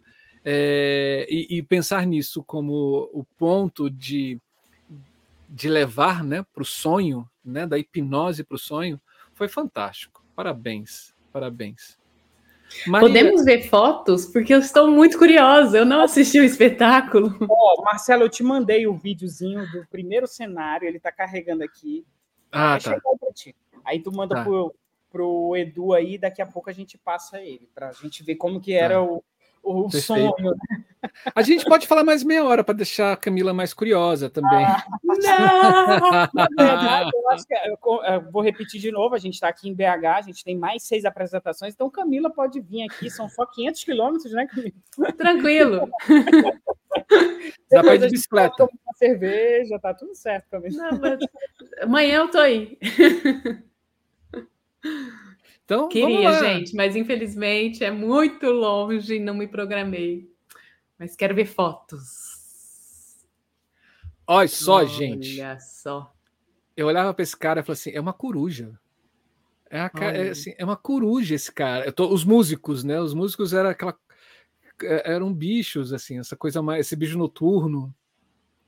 Tá, Esse deixa é um... eu só entender uma coisa aqui, então. É porque, né, vocês falaram, a gente, aqui na ficha técnica, eu li é, estrelando, e aí é, tem pessoas que são só que estão só na, nessa parte musical, só músicos? É, na verdade, esse que está aparecendo na foto aqui é o Gustavo Gutenberg, né? Ele está substituindo o Jeff nosso hum. Jefferson Mariano, que é. O Jefferson é o seguinte: vou contar uma coisa para vocês. O cachê dele é muito alto para ele sair não, de Manaus. Não, eu vou né? contar uma coisa para vocês: é o seguinte, o Jefferson Mariano, além de ser um excelente compositor, um ser humano incrível, assim, um cara que nasceu para fazer música de teatro. Quero deixar muito claro aqui registrado, para que um dia ele se questione e dizer: não, não, não quero fazer isso. Ele nasceu para isso, ele tem um filho. E tem uma coisa muito legal, porque o Jeff, ele falou até isso na fala dele, que é legal quando ele está com a gente o tempo todo em cena. Então é um luxo você ter o compositor tocando e regendo essa galera.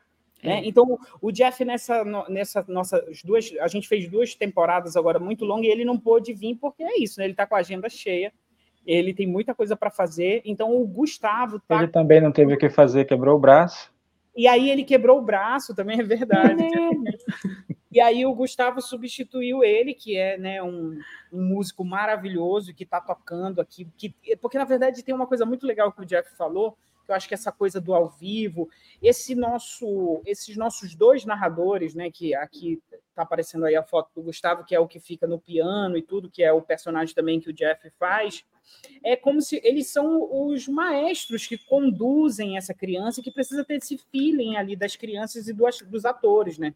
Então isso é muito legal, porque quando você tem esse músico com muita experiência na cena, que está ali conduzindo, tem uma coisa de puxar. E eu acho que uma coisa que legal que foi falada aqui é isso, né? Que às vezes ator é isso, ator às vezes acorda com energia boa, às vezes a energia não está legal, às vezes se perde numa cena e atrasa nisso, atrasa aquilo. E eu acho que uma coisa de ter o, o, nosso pianista ali, o nosso maestro tocando e conduzindo, também é muito de puxar, né, e de trazer e de não perder esse lugar do que a cena está pedindo, né, do que é a proposta.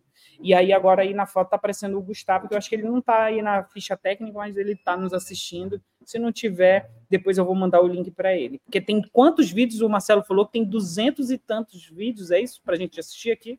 Dos quase 260. Pronto, eu já assisti uns 20. Então, Ótimo. Tenho... Aproveita as férias. Pronto. E pessoas, ah. para vocês que estão nos ouvindo aqui, nós estamos vendo uma fotografia. Ao centro dessa foto tem uma pessoa que está usando um chapéu, uma maquiagem, tem uma barba, uma maquiagem que ela está começando no nariz e vai até aos olhos, marrom, o restante do rosto está branco. É, tem um figurino que é tipo um, um paletó de, de, de, terno. Agora eu não estou entendendo se é tipo um algo com, com, com pelo, com plumas que está em volta do pescoço e descendo. É, me parece que é um, um, tem um microfone, tem uma partitura que é um piano, um teclado, piano elétrico, teclado. Mas é isso que a gente vê na imagem. A pode gente, falar? Isso, a gente pode ir passando aí as fotos, é um piano três quartos maravilhoso, que aí dá todo um luxo, né, na coisa. Vocês não levam esse piano, não. Vocês pedem esse piano nas apresentações, né? É, a gente pede no Por favor. A gente não. leva. Como é que é? A gente leva, né, leva. né? É desmontável. Tércio, sabia que você era doido, mas não sabia que você era tanto doido de levar um piano. Se eu falar para você que nesse espetáculo a gente carrega duas, duas máquinas Razer para cima e para baixo, e a gente está comprando quase o nosso rider de luz todo já. Porque a gente está tão preocupado de não faltar, sabe? E isso é uma coisa legal falar assim. Porque é um espetáculo, como a gente falou logo no início, a gente tem muito cuidado com a questão técnica. Por exemplo, hoje, né, na questão técnica, a gente tem todos os microfones com os body packs e é tudo do Buia já, que a gente né, alugava bastante e a gente, cara, a gente né, precisa entender essa questão do som, da qualidade e a gente maluco foi lá, meteu a cara e comprou. Então a gente está muito nesse lugar assim de estar tá comprando os nossos equipamentos. Então, na verdade, assim, hoje esse espetáculo é um caminhão três quartos para levar tudo dele assim. Então, de, a, a, o nosso rider, a gente já tem a SPAR de LED é, com o V que a gente usa, a gente já leva o nosso Move, a gente já leva nossas máquinas Razer, a gente tá, a gente já leva a Par 64, a gente leva os nossos pinbins, então assim, muita coisa do nosso rider que às vezes não tem aí no, nos teatros, a gente está levando com a gente já. E os pianos e tudo. Uau! Uau, gente, olha. Uau! Muito bom. É, mas eles levam um piano. Deus meu.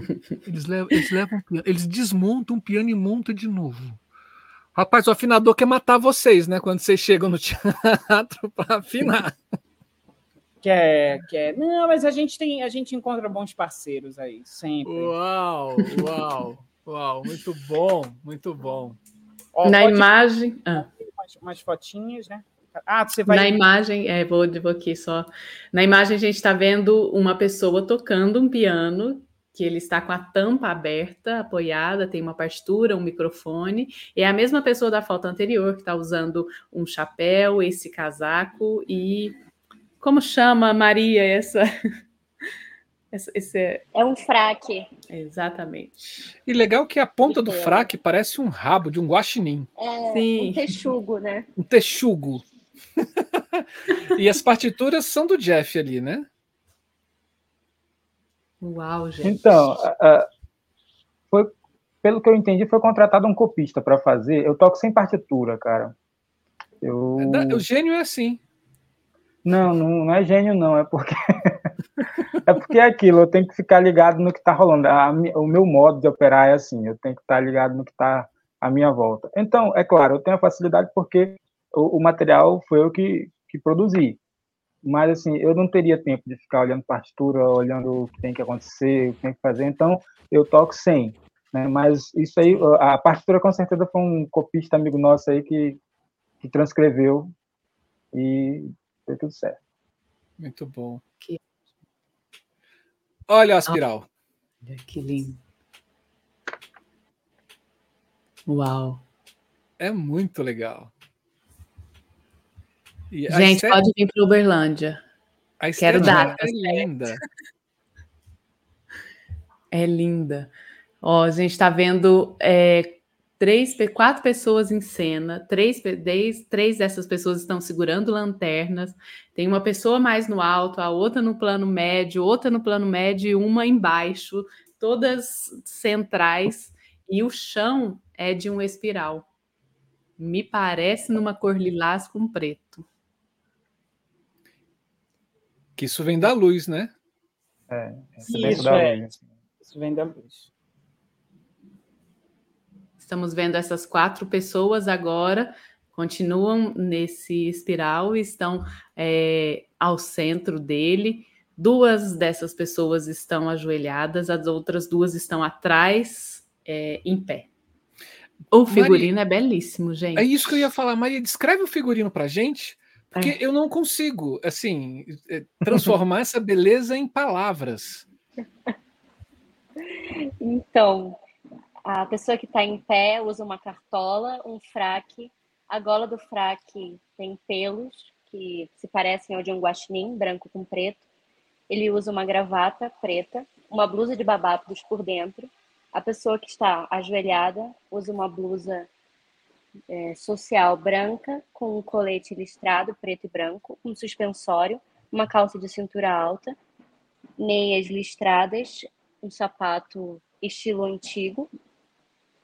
A menina que está ao seu lado, de cabelos vermelhos, usa um vestido com uma blusa também social, com golas de babados, uma gravata preta. O vestido possui quatro botões e usa uma meia em, em design zigue-zague. A menina que está ao, acima dela em pé, que a menina é você, eu. né? Sim. Usa Maria Chiquinhas, tem cabelo marrom, dois laços pretos, a blusa também social com babados listrados e listras cinzas. Usa também um vestido mais acinturado, listrado preto com lilás. uso uma meia calça e meias listradas com uma bota que não dá muito para ver, mas ela está lá. Cara, é muito Tim Burton. É. É muito Billy Joyce. É muito legal. Que lindo. Ah, Ai. E Camila, um detalhe é que essas fotos são de ontem, tá? Do espetáculo de ontem, da apresentação. Quentíssimas para vocês, daqui diretamente de BH.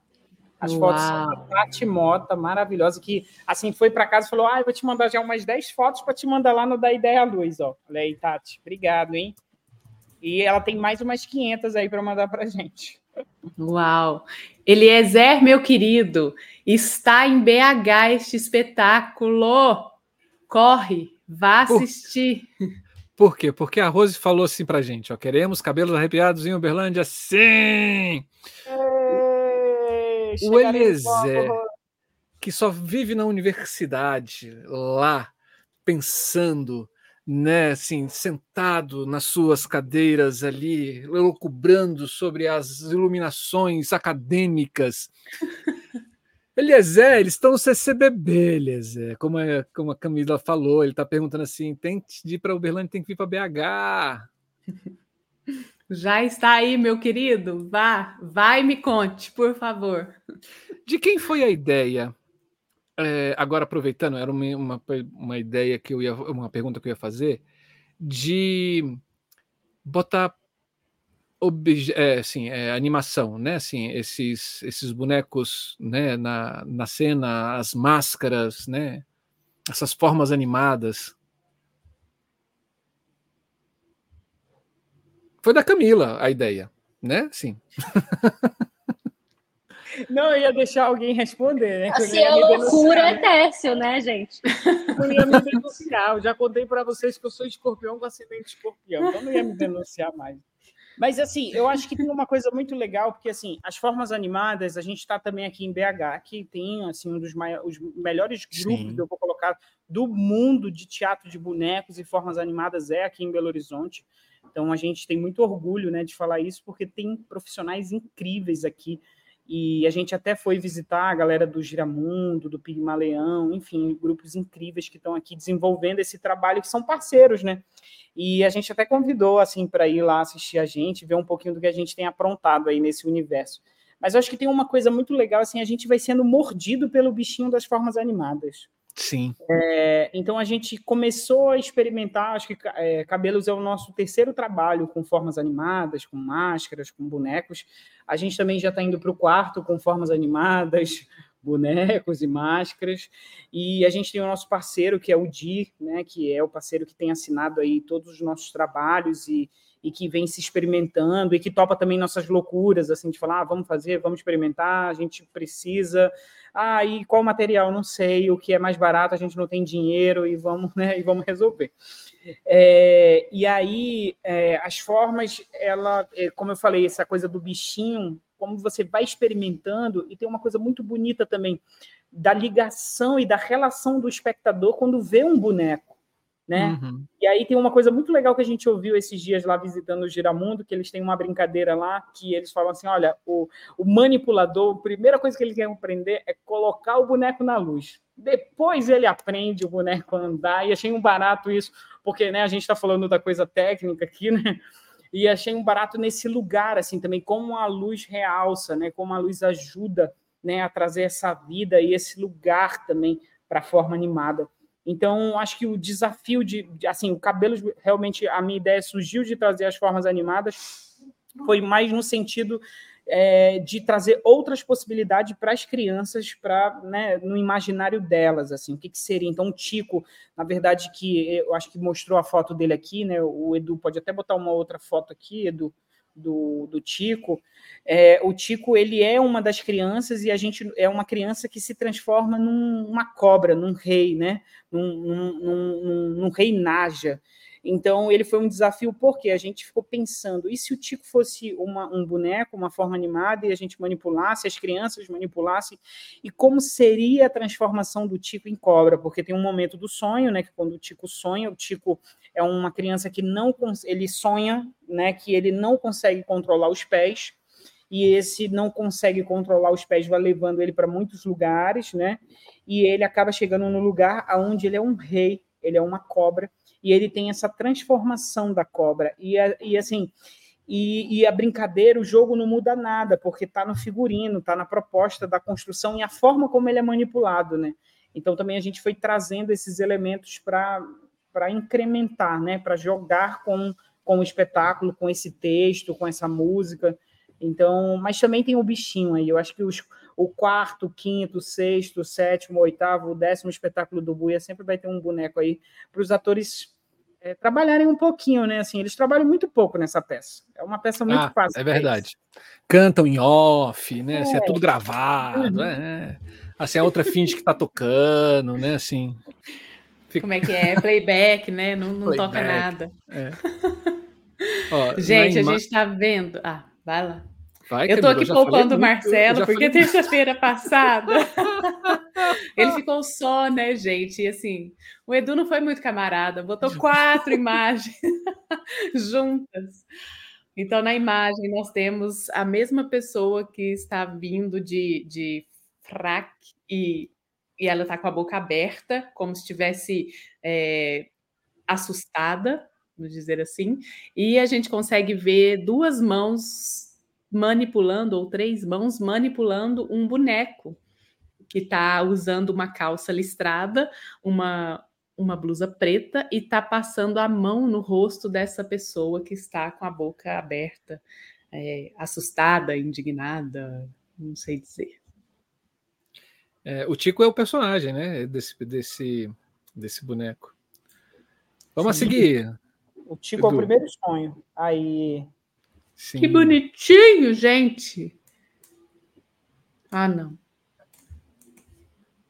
Ó, a gente vê as três pessoas que estão manipulando esse boneco, o Tico, manipulando ele. Ele está sentado em uma das mãos, a mão do boneco, uma das mãos está na cabeça, é, e essas três pessoas estão atrás do boneco manipulando ele. Olha que legal, assim, essa, uma das coisas que me chamou muita atenção assistindo, assim, eu sou muito radical, assim, eu sou um radical, radical não, sou hardcore, né, assim, eu gosto muito da bagaça. E, e quando eu fui professor de maternal, eu fui professor de maternal, gente, dava aula para criança de dois anos de idade, três anos, cinco anos de idade, cinco não, quatro, não cinco, cinco, cinco.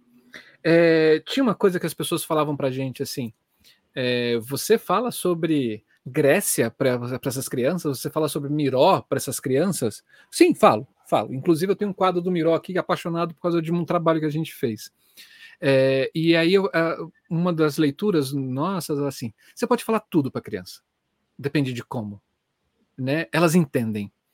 E essa estética que vocês trazem, assim, ela é de certa forma assim um pouco assustadora, né? Assim, um pouco dark, e as crianças, elas são dark.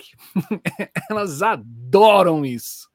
Muito. E assim, e, e isso, quando vocês colocam em cena, com essa maquiagem, com esse figurino, o diálogo com elas levam elas para rebeldia total, assim, e é muito legal. Muito, muito lindo. Parabéns, parabéns. Muito lindo.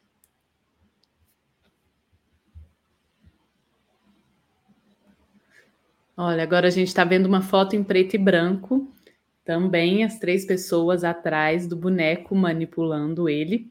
É, uma das pessoas está segurando nas duas pernas, que parece que está em movimento de corrida. É, a outra pessoa tem uma pessoa que está segurando os dois braços. Um braço está estendido para frente, o outro está em 90 graus na lateral da cabeça. E a outra pessoa está segurando a cabeça do boneco. É, tenho aqui um comentário do Felipe Maia Jatobá, dizendo que, ó, vale ressaltar que a Maria é uma excelente manipuladora de formas animadas também. Olha que legal. E a foto da Maria manipulando o Tico.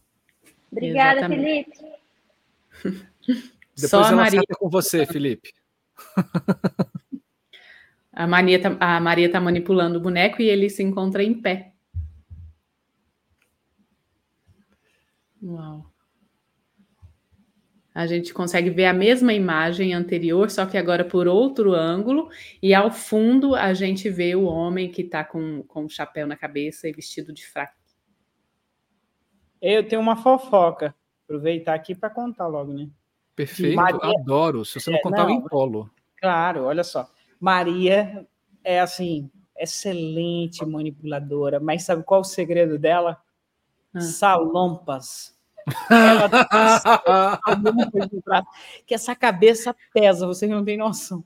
E aí ela tá cheio do salompas, assim, ela passa a temporada, ela é rainha do salompas.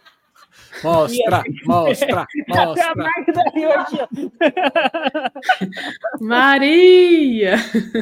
Gente, quem fez esse Gente. boneco não foi, não foi legal, né? Com você. Ô, Tércio, e a gente está vendo aqui essas lanternas, né? É, porque você disse dessa, desse processo que de construção e feitura do cenário, né? De como veio. E a luz, como é que a luz entra para você? Eu acho muito interessante ter essa multiplicidade de olhares e de funções, né? A gente sabe que é um processo criativo, mas acaba que é, a gente vai tomando a responsabilidade. Então, por exemplo, o cenário, você que está aí, foi você quem fez. Os, vamos dizer assim, o processo criativo para se chegar na forma é conjunto, mas a responsabilidade, entre aspas, né, é você de acompanhar como é que vai fazer, qual é a medida, não sei o quê. E aí a luz, como é que a luz entrou nesse processo?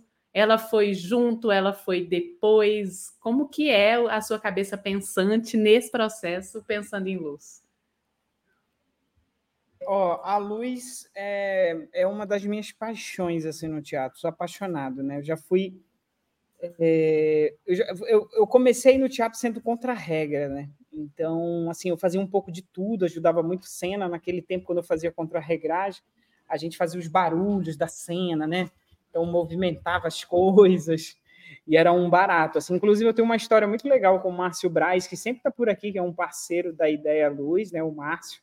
Uhum. Se ele estiver ouvindo, ele sabe dessa história que eu, quando, como contra-regra, eu manipulava uma vela e uma vez fiquei engatado na vela e, e, a, e assim abriu, o público começou a gargalhar, mas era uma comédia, então foi ótimo ver o contra-regra engatado na vela que ele manipulava, né? Parecia que tudo fazia parte.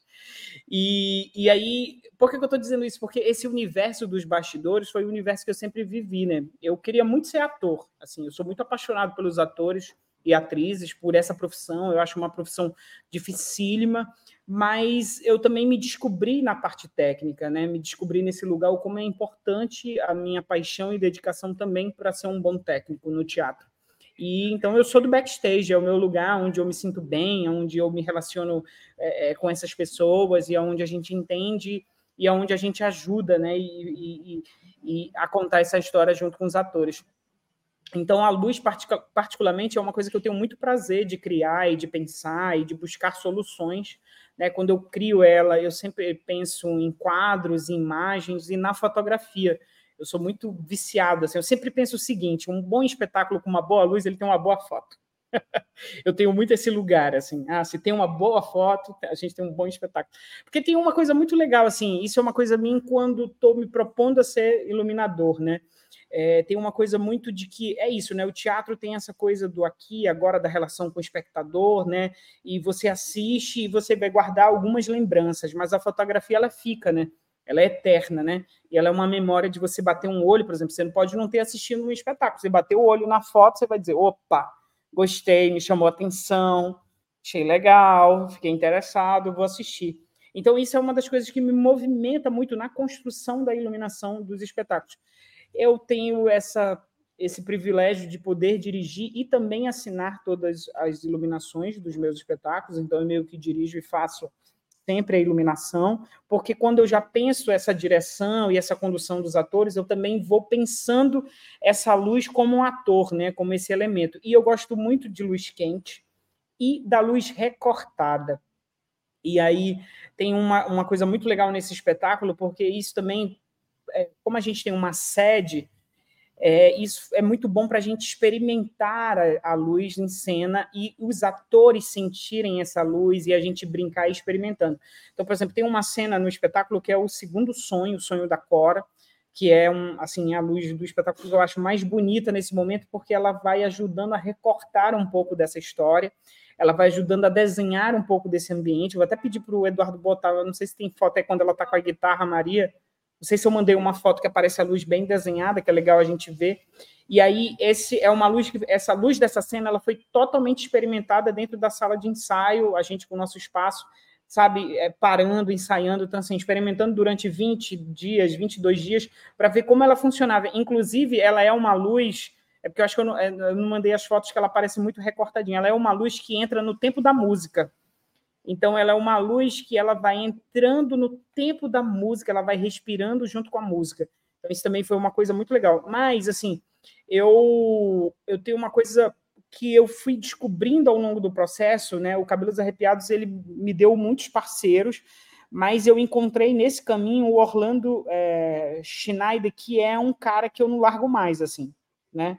Que é um, um iluminador, técnico de luz que eu conheci, que trabalha com a gente até hoje, e ele, na verdade, melhorou a minha luz, eu sempre digo isso, assim, ele trouxe um olhar, um cuidado, e ele já respira, ele é um cara muito musical também, então hoje ele, ele, ele opera, né, a luz do espetáculo, eu, eu, eu sempre digo para ele, oh, Rolando, quando tu não operar, eu não consigo mais, eu não consigo, né, eu sempre digo ele, não, mas a luz é sua, não, não, não, a luz é sua, eu não quero mais saber dela, porque ele, ele, ele tem uma relação tão bonita com a condução que ele dá e com o cuidado que ele faz com a luz, e, e, e, todo mundo, né, o elenco e a gente da equipe sente esse impacto. Então, ele também foi um cara que abraçou muito né, esse lugar da luz. A gente teve o privilégio de criar dentro do Buia, mas também a gente foi adaptando né, dentro desse processo, dessa construção, como a gente falou bastante, né, que ele é um processo que está né, mudando e que a gente vai sempre mexendo. Então, ela é uma luz que também foi se adaptando e, e, e, se moldando com as experiências e lugares que a gente foi fazendo.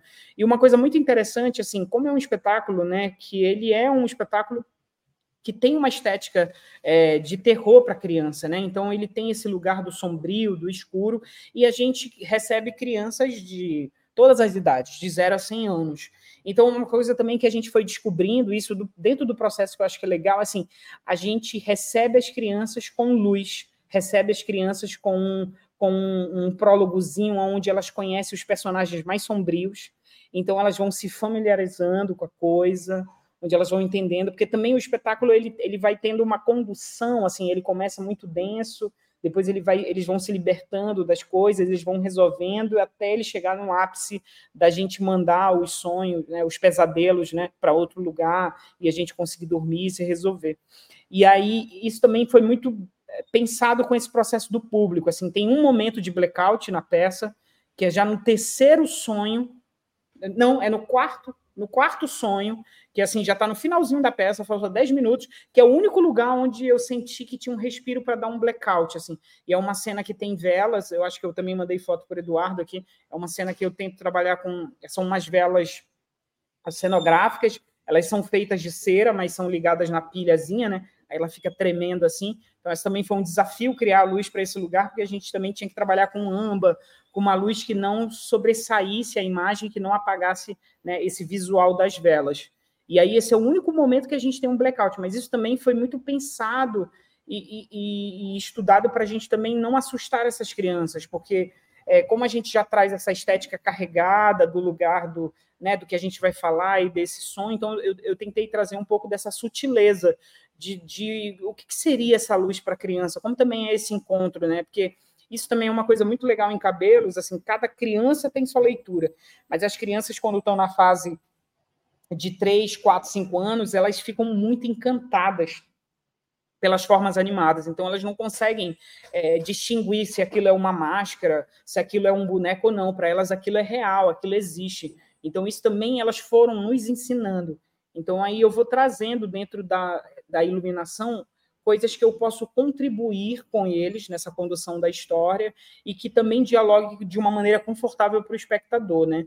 E, e, aí tem e como eu falei, né? Eu gosto muito da luz marcadinha. Eu sou apaixonado pelo elipso, né? Então eu, assim, se eu pudesse, eu só usava elipso em todos os meus espetáculos, assim, 40 elipsodais, entendeu? É, e eu sou apaixonado pelas fumaças, eu sou apaixonado por tudo. Então eu vou experimentando isso e vou trazendo e vendo como isso pode dialogar e, e trabalhar com o espetáculo. Acho que é um, é um pouco por aí o caminho. Uau! A gente tem um comentário aqui também do Felipe que ele fala, né? Cabelo arrepiado é, da, do Buia tem uma dramaturgia da luz que não somente ambienta, mas também compõe, narra, provoca. Essa pesquisa é muito intensa e se reflete na qualidade técnica da operação.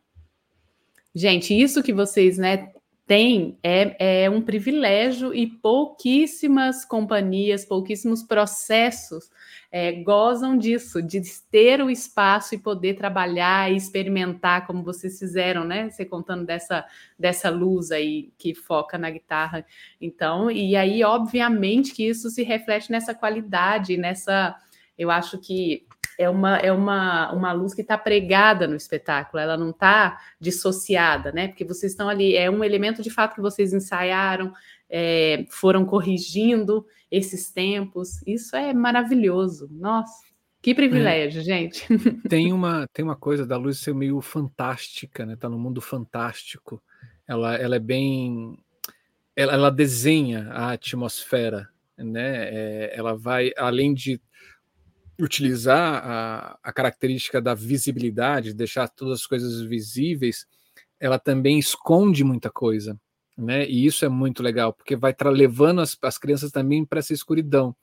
E ao mesmo tempo, ela, ela vai ela vai recortando esse espaço, criando criando desenhos, criando imagens de composição junto com toda essa estética que está no figurino, que está no cenário, né? Que, que trazendo às vezes um, um, uma leveza ou um peso também, né, para essa música que está sendo tocada. É muito, é muito legal, é muito legal.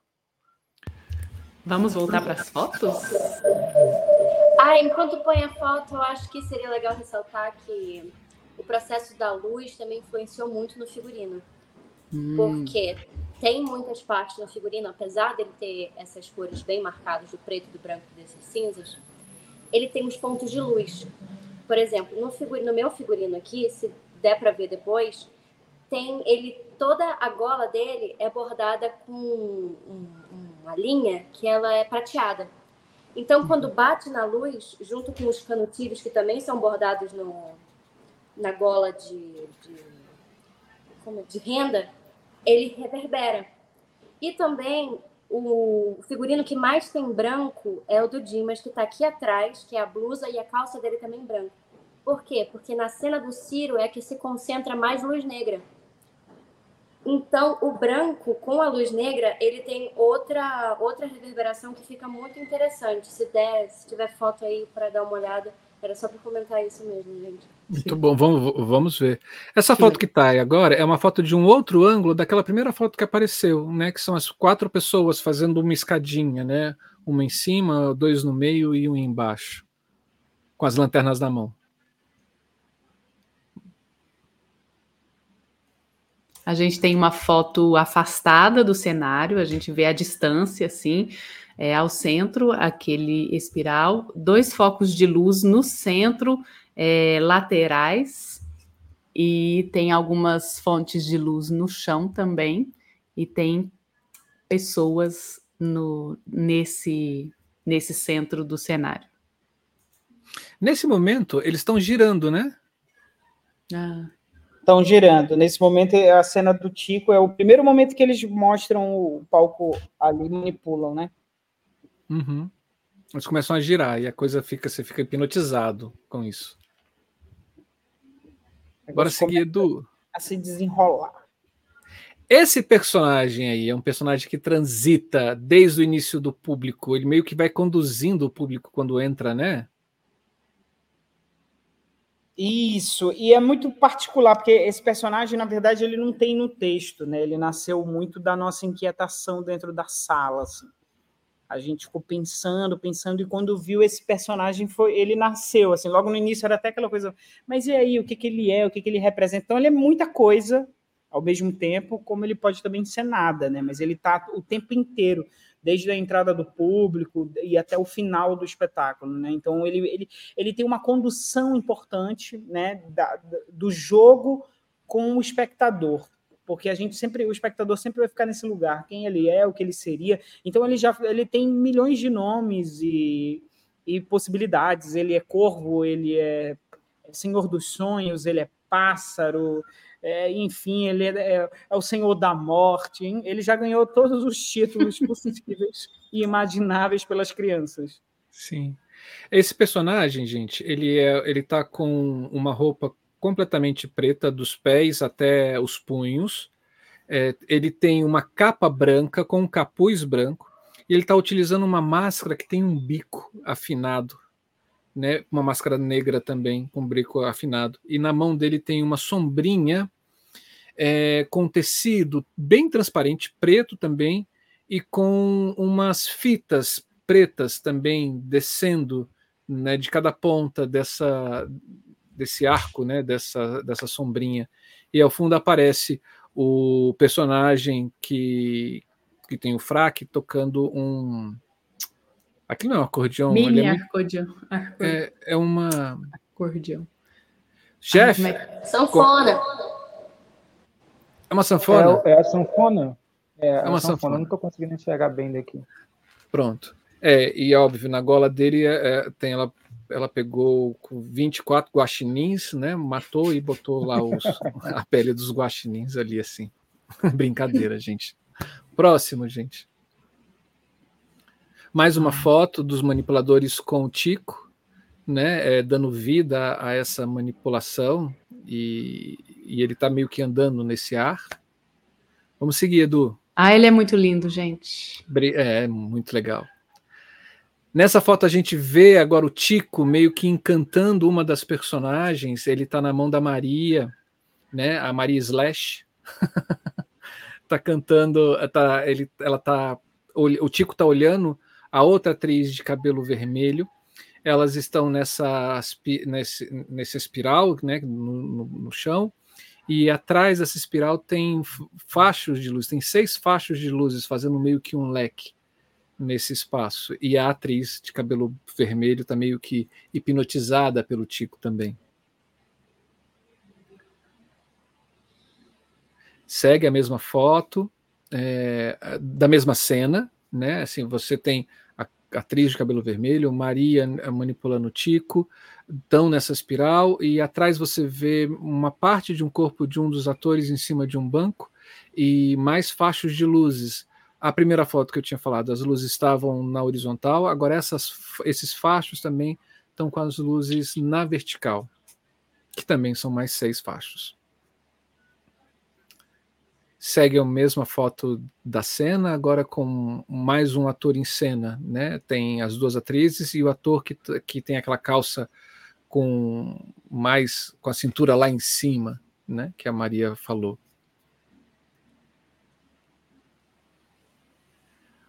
Uma foto preto e branco, né, da, daquele personagem que é que tem o fraque.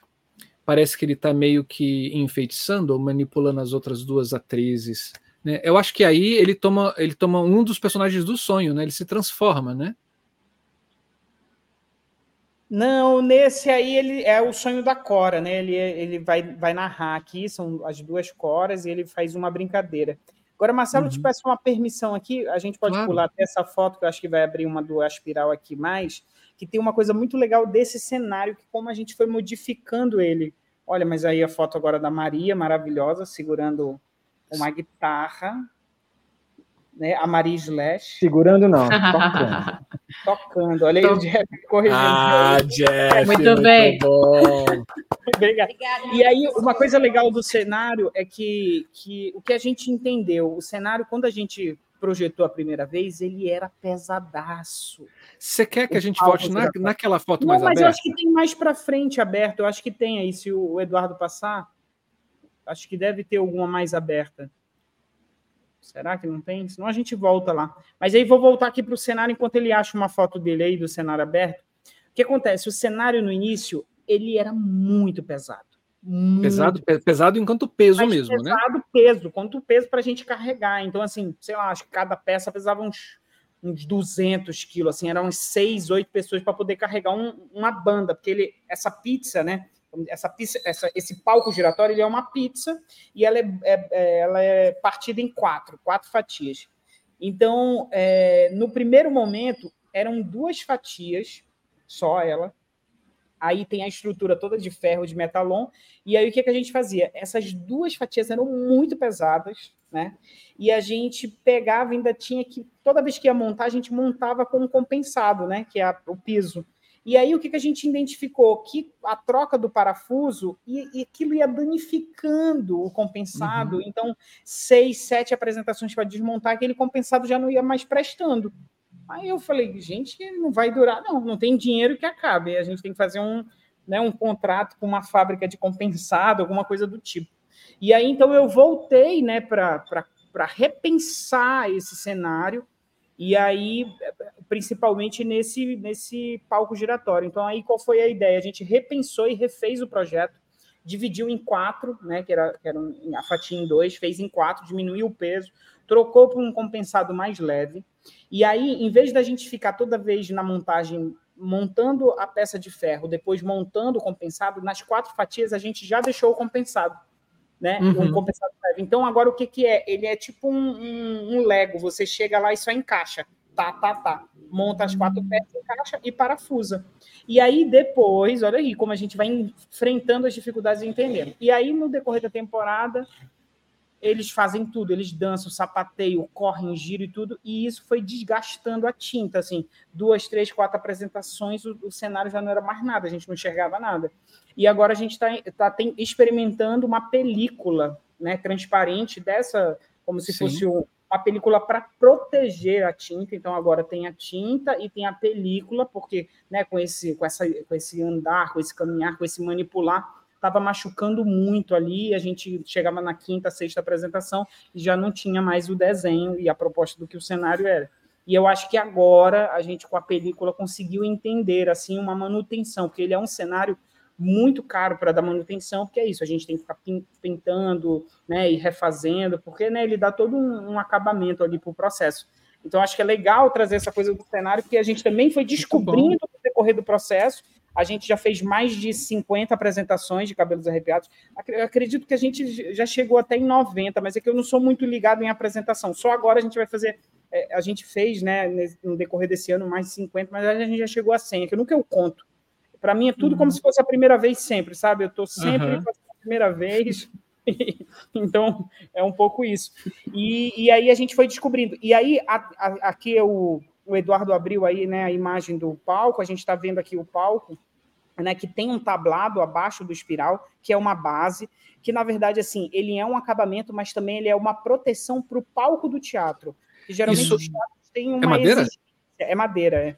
Geralmente o teatro tem uma exigência, porque assim, imagine, né? A gente tem aqui as roldanas, isso aqui vai girando, isso aqui é marcar, né? O palco do teatro. Aí a gente uhum. ia ser expulso e nunca mais ia poder voltar.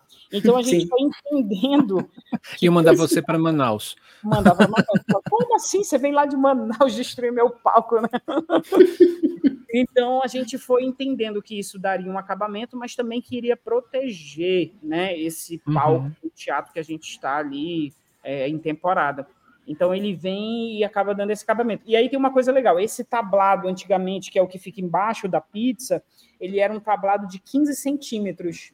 E Uau. também era, é, e assim, era difícil para carregar, são 16 peças de 2,20 metros e 20 por 1,20. Então, assim, é, é, um cenário grande, né? não é um, um cenário pequenininho, só dá para andar de, de caminhão, é, quando saiu de Manaus a primeira vez, demorou para chegar no Rio de Janeiro 28 dias.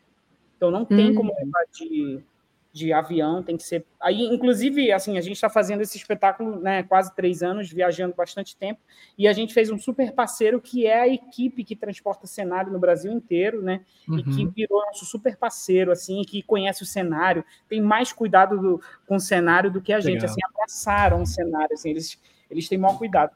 E, e, e, aí, e, e, eu, e, é legal falar sobre isso, porque também como a temporada, como as apresentações vão ensinando a gente né, a repensar o projeto, a voltar né, para as nossas oficinas Sim. e pensar o que, que a gente pode fazer para melhorar e para ter uma vida mais longa, né?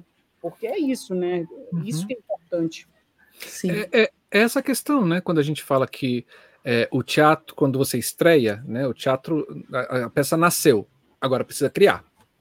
Né? E nesse processo de criar, você vai meio que adaptando de acordo com as suas realidades, né?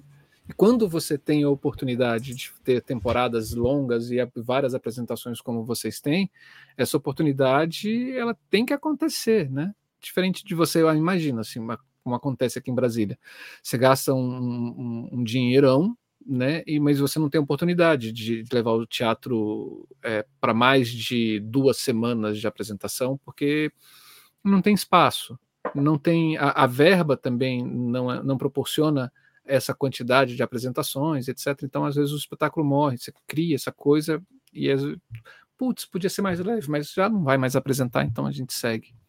E que bom esse olhar seu, que bom você falar isso para a gente também, né? Que é mostrar que o espetáculo tem vida, né? Ele cresce. Você tem que trocar a roupa dele para ele não ficar com uma roupa parecendo que cresceu, né? E ficou com uma roupa menor. Vamos lá, Edu, para a gente ver todas as fotos, para você mostrar o vídeo para gente. Alguém abriu. Ah, bom, é, a, nas fotos você tem uma foto num tom mais avermelhado, com uma luz avermelhada. Maria está tocando a sua guitarra e os personagens estão ao redor né, em, todas elas em cima dessa, desse tablado com a espiral. Você tem em, na próxima foto um, uma coisa mais é, em detalhe de um dos personagens. É, ele está com as mãos unidas, meio que com um tronco curvado e olhando para a lateral, assim, fazendo meio que um bico com a boca. Né? Deve ter pego ele falando algum texto esse mesmo personagem agora com as duas mãos na orelha e com a boca entreaberta. Essas luvinhas eu me amarrei, viu, Maria? Amei. É funcional também, porque a gente usa para apagar a lousa quando vai escrever o nome da próxima cena. Para não ficar assim, não apaga com a mão, apaga com a luva. Explica pra gente como é que é essa lousa é, a gente usa essa lousa que fica bem pertinho do piano, que fica em cima de uma estante de partitura normalmente. A gente coloca uma lousinha mais ou menos do tamanho de um tablet, mais ou menos assim. E aí, cada cena que vai se passando, a gente coloca o nome da criança que é de cada sonho. Primeiro, Tico. Aí a outra criança vai lá, escreve, apaga e coloca o nome da próxima cena. E sempre fica lá, primeiro mostra para a plateia, para as crianças, mostra para as crianças que estão em cena, que somos nós, atores, e volta para a estante de pastura e fica lá com um foco de luz apontando sempre para o nome que está escrito. Aí apaga uhum. com a luvinha e volta a escrever. Mas essa luvinha então veio a partir disso? Veio da necessidade de, de Tess não gosta de corpo, Tess não gosta de ver pele. Ah. Ah, gente, eu tô amando essa coisa de quando você traz todo mundo assim, as coisas são reveladas assim pra gente. Que lindo. Ele não gosta de ver pele do ator. Aí, ok, tem que meter luva em todo mundo, meia em todo mundo. É, acho que a quantidade de pares de meia, cada ator eu acho que usa umas três. Eu, por exemplo, uso duas meias calças, uma meia, duas meias, quatro meias. Magda usa uma meia calça, mais meia, mais bota. É, muita coisa para esconder essa pele, gente. Aí, Vocês ficam assando, né? Eu tenho um direito de defesa, né? Uhum. Aqui é a técnica, o diretor não fala nada. Você está como iluminador e cenógrafo. Ah. Isso. Mentira, Tess. Mas é isso, a luva veio também para cobrir essa, essa, essa, mão, meia mão, e a gente também pinta as unhas de preto. Essa uhum. aqui tá meio desgastada, mas é que são muitas apresentações. Uhum. Vou ficar pintando. Dá. E aí ela veio com essa. E cada. As luvas também são feitas meias. A gente só cortou e passou um overlock. E coloca aqui para esconder tudo. E fica tudo certo. Mas também um charminho. Sim, fica lindo. Fica lindo. Vamos seguir, Edu. Mais uma foto, agora tem as duas atrizes e um dos atores, que é aquele ator que estava com o, a calça né, maior do que o. para dar a sensação de que tem é, uma perna mais longa, né? Ele que é o não, é, que não é o ator que está com fraque, ele está com meio que uma sainha preta, né? E está meio que numa pose de estar tá ou dançando ou cantando, alguma coisa nesse sentido. Segue a mesma foto, os mesmos é, é, da mesma cena com os atores em outras posições, meio que nessa dança. mesma cena. Agora, esses atores, é, as duas atrizes, o ator está no centro, é, no meio dessas duas atrizes, que parece que elas estão emendadas no, no cotovelo com alguma coisa. Né? E ele, e, e as duas estão meio que surpresas. Ele está com um olhar meio tristonho. É isso mesmo? Eles têm uma coisa na, no cotovelo delas? É isso. Essa cena é da Floridora. As irmãs que são unidas pelo ombro. E, ah. e, aí essa coisa de falar da obviedade, né? A gente não quis fazer nada que fosse muito óbvio, e a Maria trouxe essa solução de quase um cinto ali, né? Que prende elas e dá essa projeção de como se... A história de duas irmãs que nasceram é, unidas pelo ombro, né? Coladas. Hum. E aí vem um, do, um doutor, que se diz um doutor do mundo, do Japão, da China, um dos melhores, e que tem a solução para separar as irmãs. E e aí o sonho fica nessa brincadeira aí. E qual é a solução? É a solução dele de que é cortar elas ao meio. ah, ele, ele, receitava cloroquina também, né, para elas. Com certeza, é um charlatão. Vamos lá, Edu.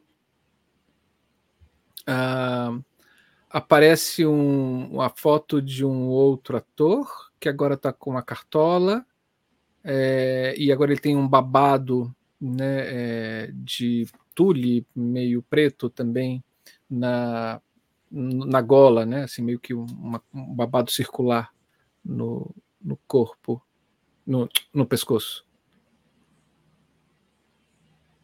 Continua a foto das duas irmãs siamesas, assim, coladas pelo cotovelo, né? E, e elas estão uma está olhando para o cotovelo e a outra está olhando para os outros atores que estão na cena. E ao fundo você vê os refletores um pouco apagados. Agora, foto da mesma cena, mas com os quatro, agora são, é o doutor charlatão. Deve ser um outro charlatão do lado. né, pela pose dele, que ele está com a mão na cintura e com outra mão erguida, com o tronco um pouco para trás né? E as irmãs estão assustadas, que deve ser alguma outra solução brilhante, né, de separação das irmãs. E uma coisa legal, Marcelo, é o seguinte, que as irmãs, elas estão com um problema, uma quer casar e a outra não, entendeu? Por isso que elas estão atrás da solução para se separar. Ah. Então, assim, uma está preocupada em casar e vai carregar a outra. E a outra está preocupada se ela casar, não quer ser carregada nesse casamento. muito bom, muito bom, muito bom. Agora vem a cena que o Tess falou desse, dos atores segurando um, uma vela na mão.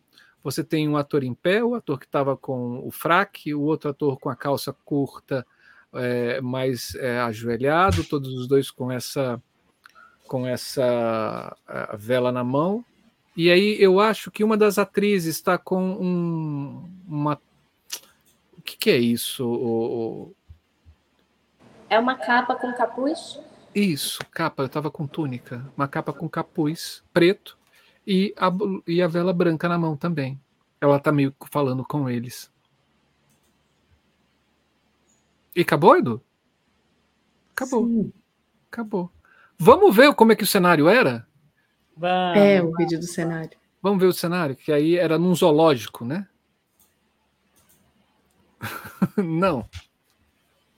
Ah, ele vai arrumar o vídeo, gente. A gente tem que enrolar agora, porque agora Ai, Maravilha. Não, eu quero dizer, gente, uma coisa assim, ó. É muito maravilhoso ver esse trabalho de teatro de grupo com continuidade, sabe?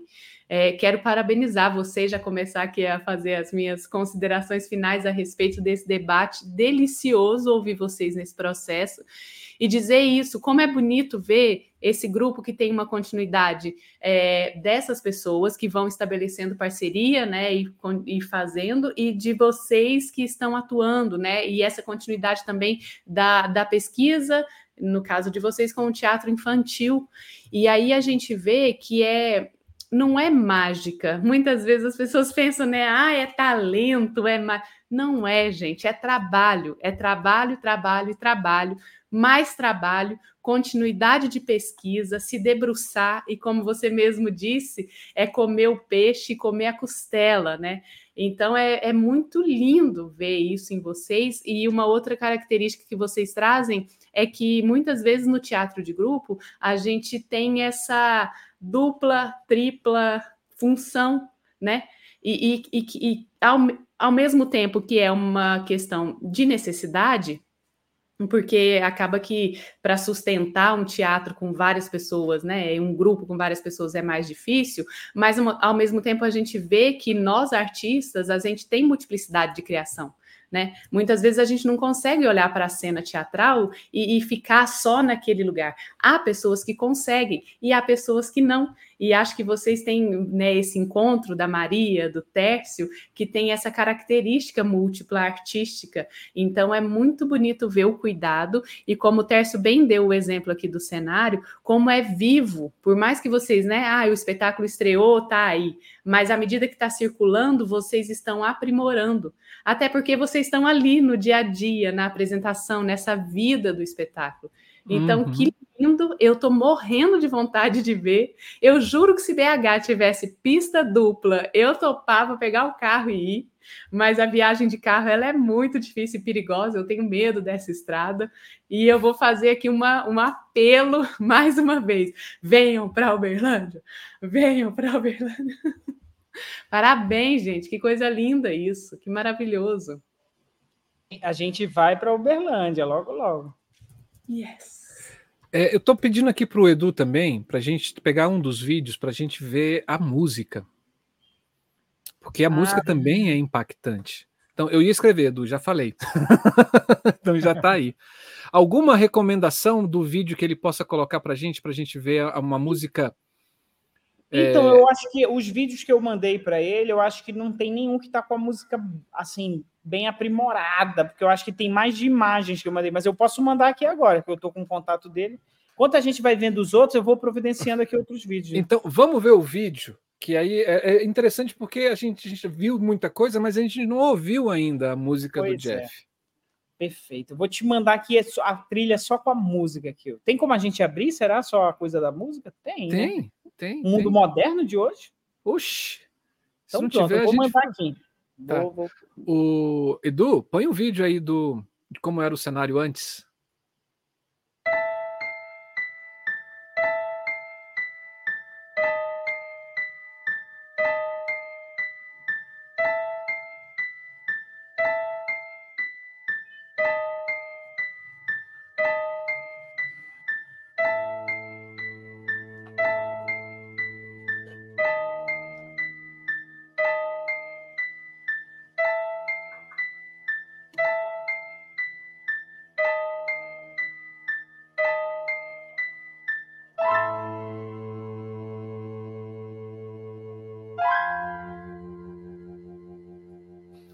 Esse vídeo que está passando é, é, de um é do espetáculo, que seria o cenário que, tava, que ia ser feito na primeira versão.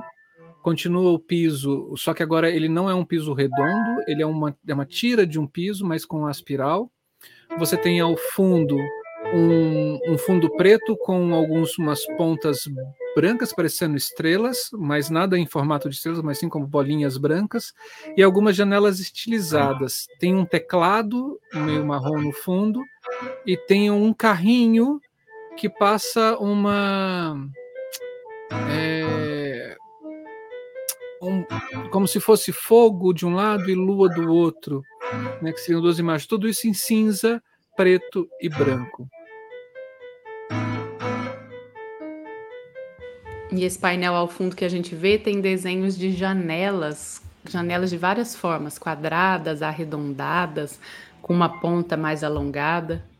E agora a gente está vendo esse mesmo cenário, só que aí agora tem dois carrinhos, um entrando em cada lateral do cenário, que parece é um retângulo vertical de um lado parece ser umas mãos meio, meio monstruosas e de outro lado um, umas pontes, umas pontas, aliás, parecendo um, sei lá, uma ponta de. De uma folha rasgada. Exatamente. E essa música é a música do espetáculo. É, essa Agora a gente música tá é o, vendo- É o prólogo, né? Que é aquela que você falou, que se você toca rapidinho, parece coisa de circo, mas se você. É essa? É, não, não é essa, não é essa. Essa é o, é o prólogo mesmo, ah, que, que antecede o, o, o início do, do espetáculo com as músicas. A, a essa música que, quando toca rápido, ela fica muito animada, e depois, quando reduz o andamento, ela fica tenebrosa, é, é a música do Tico, quando ele Hum. caminhando, passeando pelo espaço.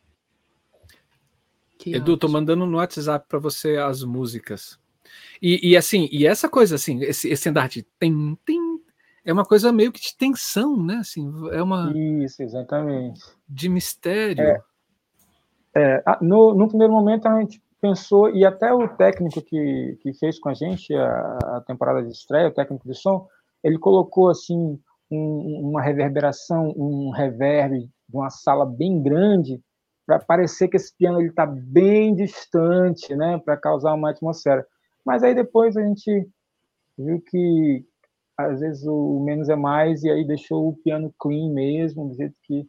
Mas mesmo assim ele ainda dá essa essa intenção e eu gosto muito também de contra de fazer esse contraponto com o grave, né?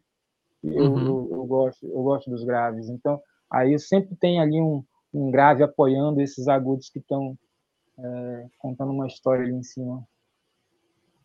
Vamos, vamos ouvir de novo um pouquinho dessa, dessa, dessa música da introdução, Edu? Só porque a gente falou, a gente falou muito no, né, no, no, no momento dela. Só para a gente ouvir, é, ouvir a música, porque é, com a audiodescri com a audiodescrição a gente acabou falando por cima.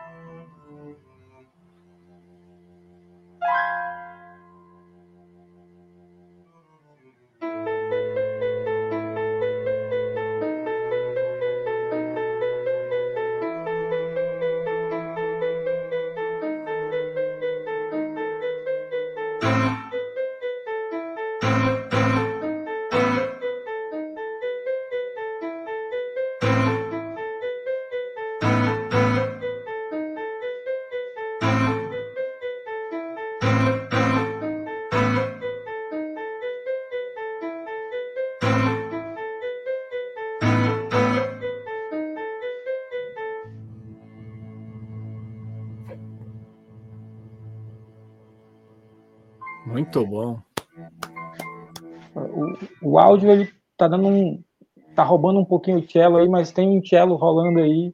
E aí você percebeu que tem em alguns momentos que se desloca a, a, o ataque do piano, ele sai Sim. do tempo forte, vai para o tempo fraco, que é para causar essa estranheza, tipo, de repente está tudo indo muito bem, e de uma hora para outra as coisas estão desandando, parece que está sendo tocado errado, mas a intenção Sim. é que acentuar Que é esse momento do fraco poder- Canc, canc. Isso. Exatamente.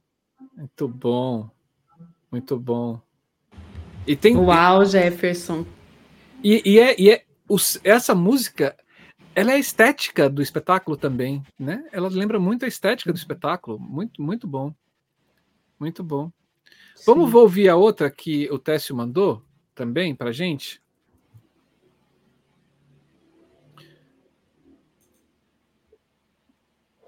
Tá. A música ela tem 15 minutos. Então a gente vai. Não, ela tem 50 minutos. Essa aí é do espetáculo todo. Aí a gente É pode ir espetáculo passando. inteiro. É, vai. Aí a Vai- gente vai pegando trechos. Fecha o olho e Jeff, clica aí. é com e você. Jeff. Vai, Jeff, vai, vai, vai, vai controlando aí.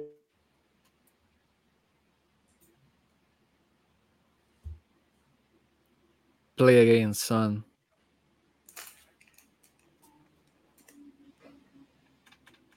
Eu acho que Edu pode ir avançando um pouquinho aí. Pode ir avançando aí por uns dois minutos aí. É, pode ir avançando até sair alguma coisa. Eu falei que eles tocavam no playback? Brincadeira. Tudo no clique. Não tá saindo nada aqui, não, Edu. É, não tá rolando. né? Zero som. Edu. Quando você compartilhou, Edu, você colocou é, o sonzinho? Ele falou, agora foi. Vai, dá play. Tá muito baixinho. O Tá som tá baixo. A gravação tá baixinha mesmo. Ó, só para vocês saberem, a imagem que está aqui, a gente está com uma tela bem grande que o Edu está compartilhando, que é um fundo branco de algum software de reprodução de áudio. E nós estamos numa janelinha pequena na lateral do, do vídeo, na lateral. é, Ai, meu Deus, esquerda do vídeo.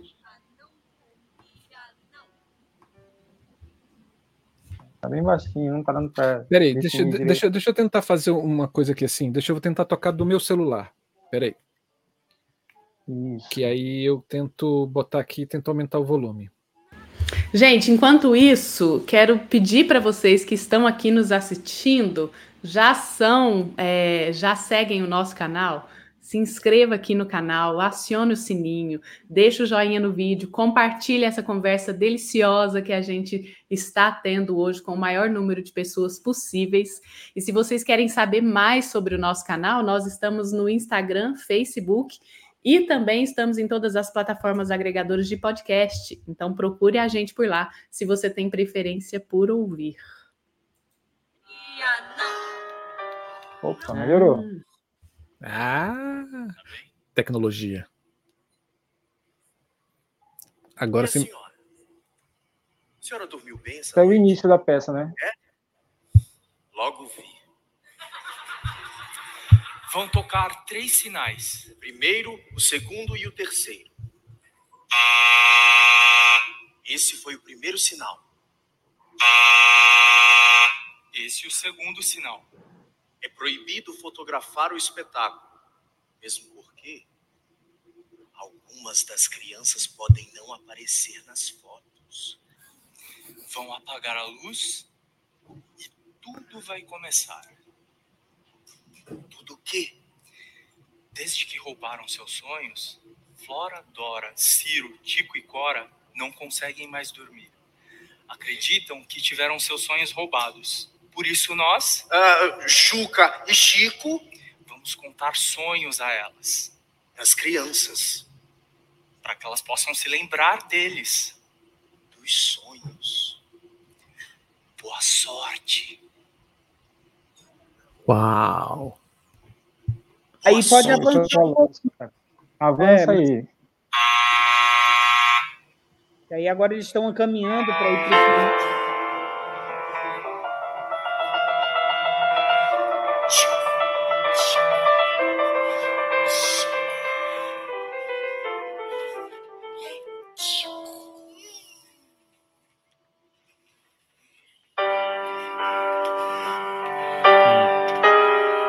Esse é o tema do Tico, né?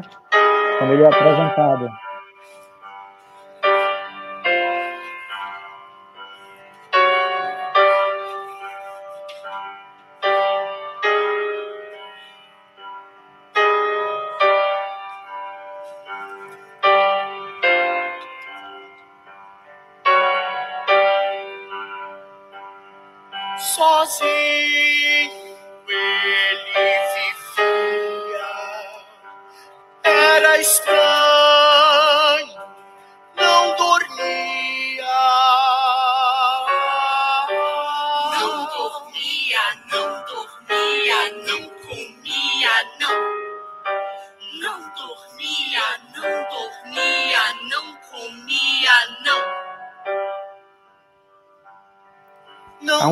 Pra frente, depois dessa música, é a, a música que a gente estava conversando, falando sobre ela. Essa? Não, antes. Antes, antes. É antes, né?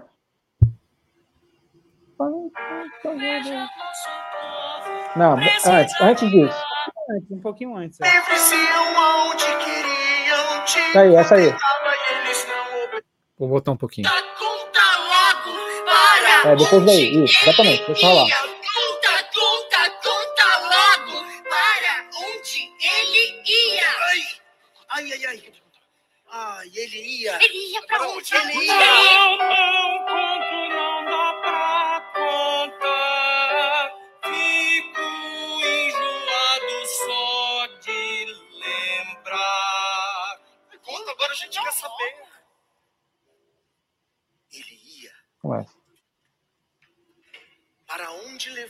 Seus pés.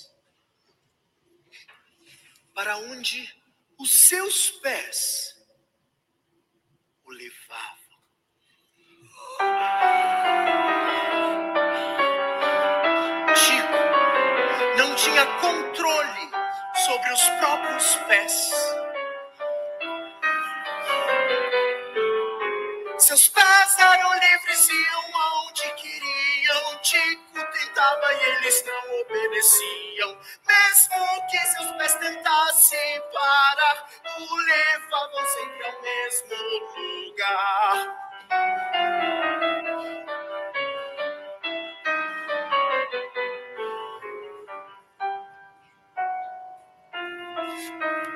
Olha, Mudou o andamento. Não era dono dos próprios pés. É verdade.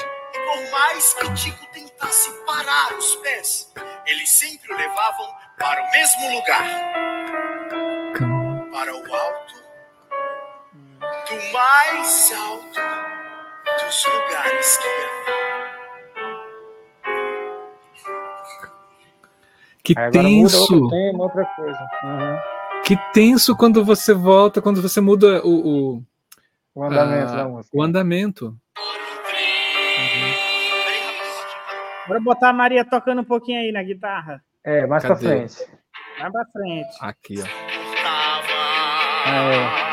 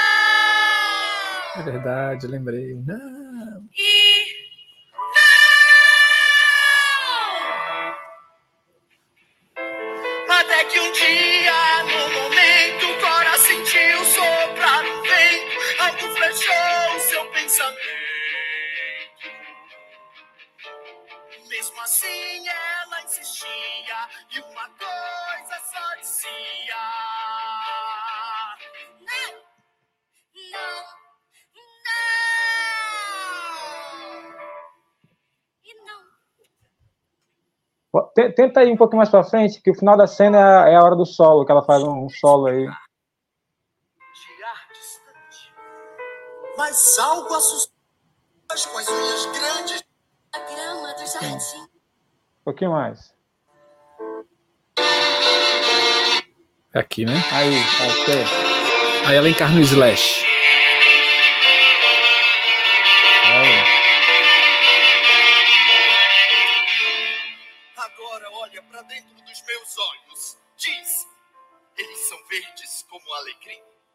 E Cora então disse: Sim, sim, sim, sim, sim, sim, sim. E se eu te mostrar um pente. Ele é cheiroso como jasmim. Você deixa eu pentear os seus cabelos? E Cora então disse: Sim, sim, sim, sim, sim. Eu tenho também uma tesoura. Ela é vermelha como carmim. Ela Você tem deixa outro solo na frente, não? É, no final, no finalzinho da cena. Aí tá quase no finalzinho da cena. E se eu te perguntar Mas, não se se frente. você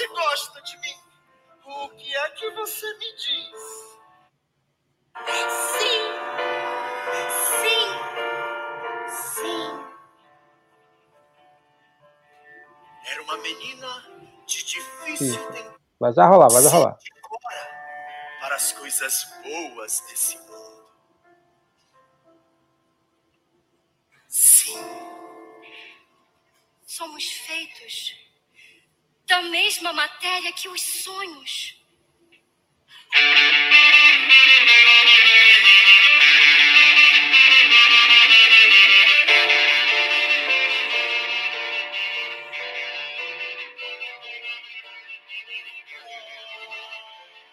Aí entra a galera do vocal aí, fazendo um contraponto. Maria já sabe que Maria Raj já era, né? É Maria Slash agora. Vocês sabem que, que eu aprendi a tocar qualquer um aprende com esse professor maravilhoso aqui embaixo. É, é importante ressaltar que o Jeff tem uma metodologia, né, professor aí. É, eu, também, eu também dou aula para maternal. É, eu sou professor de educação infantil, Que ótimo. professor de música.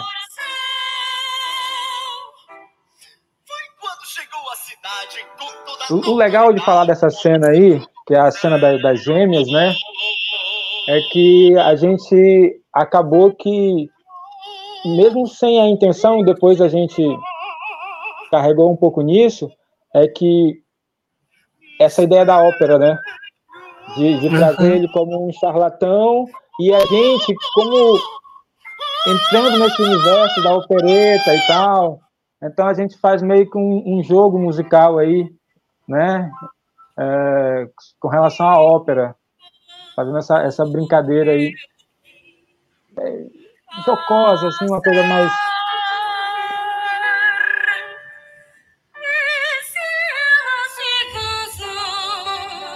Gente, é verdade. a gente a gente partiu da, da referência do barbeiro, barbeiro de Sevilha. Sim. Temos só coração. Terrível sorte! Que coisa mais charlatã do que essa coisa de ópera. É sério, era, era uma, mas é- era uma coisa muito boa. Marcelo, você falou tudo agora que eu falo para ele. Olha aí, ó. Olha o rock aí, arrebentando. Esse é o Dr. X, o vilão. ó. E aí ele é o quê? Ele é um cantor de ópera. Ele é cantor de ópera, ele é cirurgião, ele é...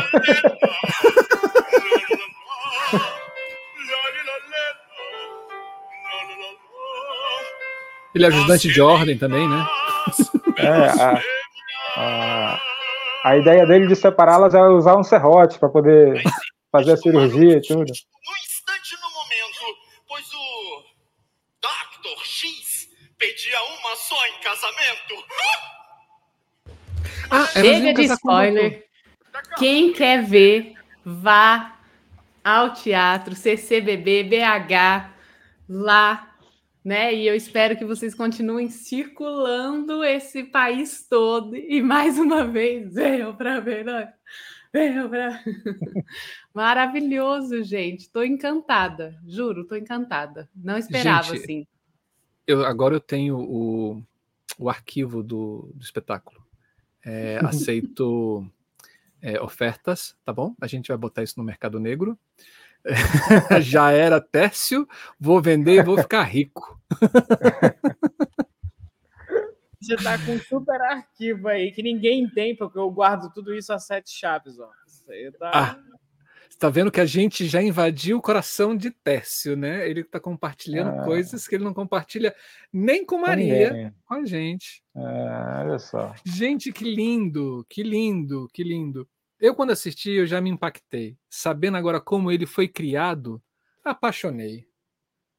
Né? Muito, muito, muitíssimo, muitíssimo obrigado. Jeffer, que, que trabalho. Que trabalho. É. Maravilhoso. Maravilhoso. Agora eu entendo porque é caro levar ele para com vocês Ô, aí coitado. que é muito caro. O cara é um Cachê gênio. é alto. Cachê é muito alto. Nada. Uau, gente, É isso, a gente, parabéns. a gente que agradece aí a- a- o espaço. é, que bom que vocês curtiram. É, assim, o, o- esse trabalho para a gente é um trabalho muito especial. Assim, é a menina dos nossos olhos, né? Por tudo que a gente passou, como foi falado antes, pandemia, a gente iniciou um trabalho ali, a história da pandemia, a gente dá uma resguardada e depois mais para frente a gente volta com tudo. E ter esse produto final que é claro está o tempo inteiro eh, se se atualizando mas que tem ali aquela aquela raiz daquele trabalho que foi sangue suor e lágrimas de todo mundo né. É, é um trabalho muito especial para gente a gente gosta muito de falar de ver de tocar de ensaiar 12 horas por dia cabelos arrepiados é Foi bonito ver todo mundo cantando aqui no vídeo enquanto rolava a música.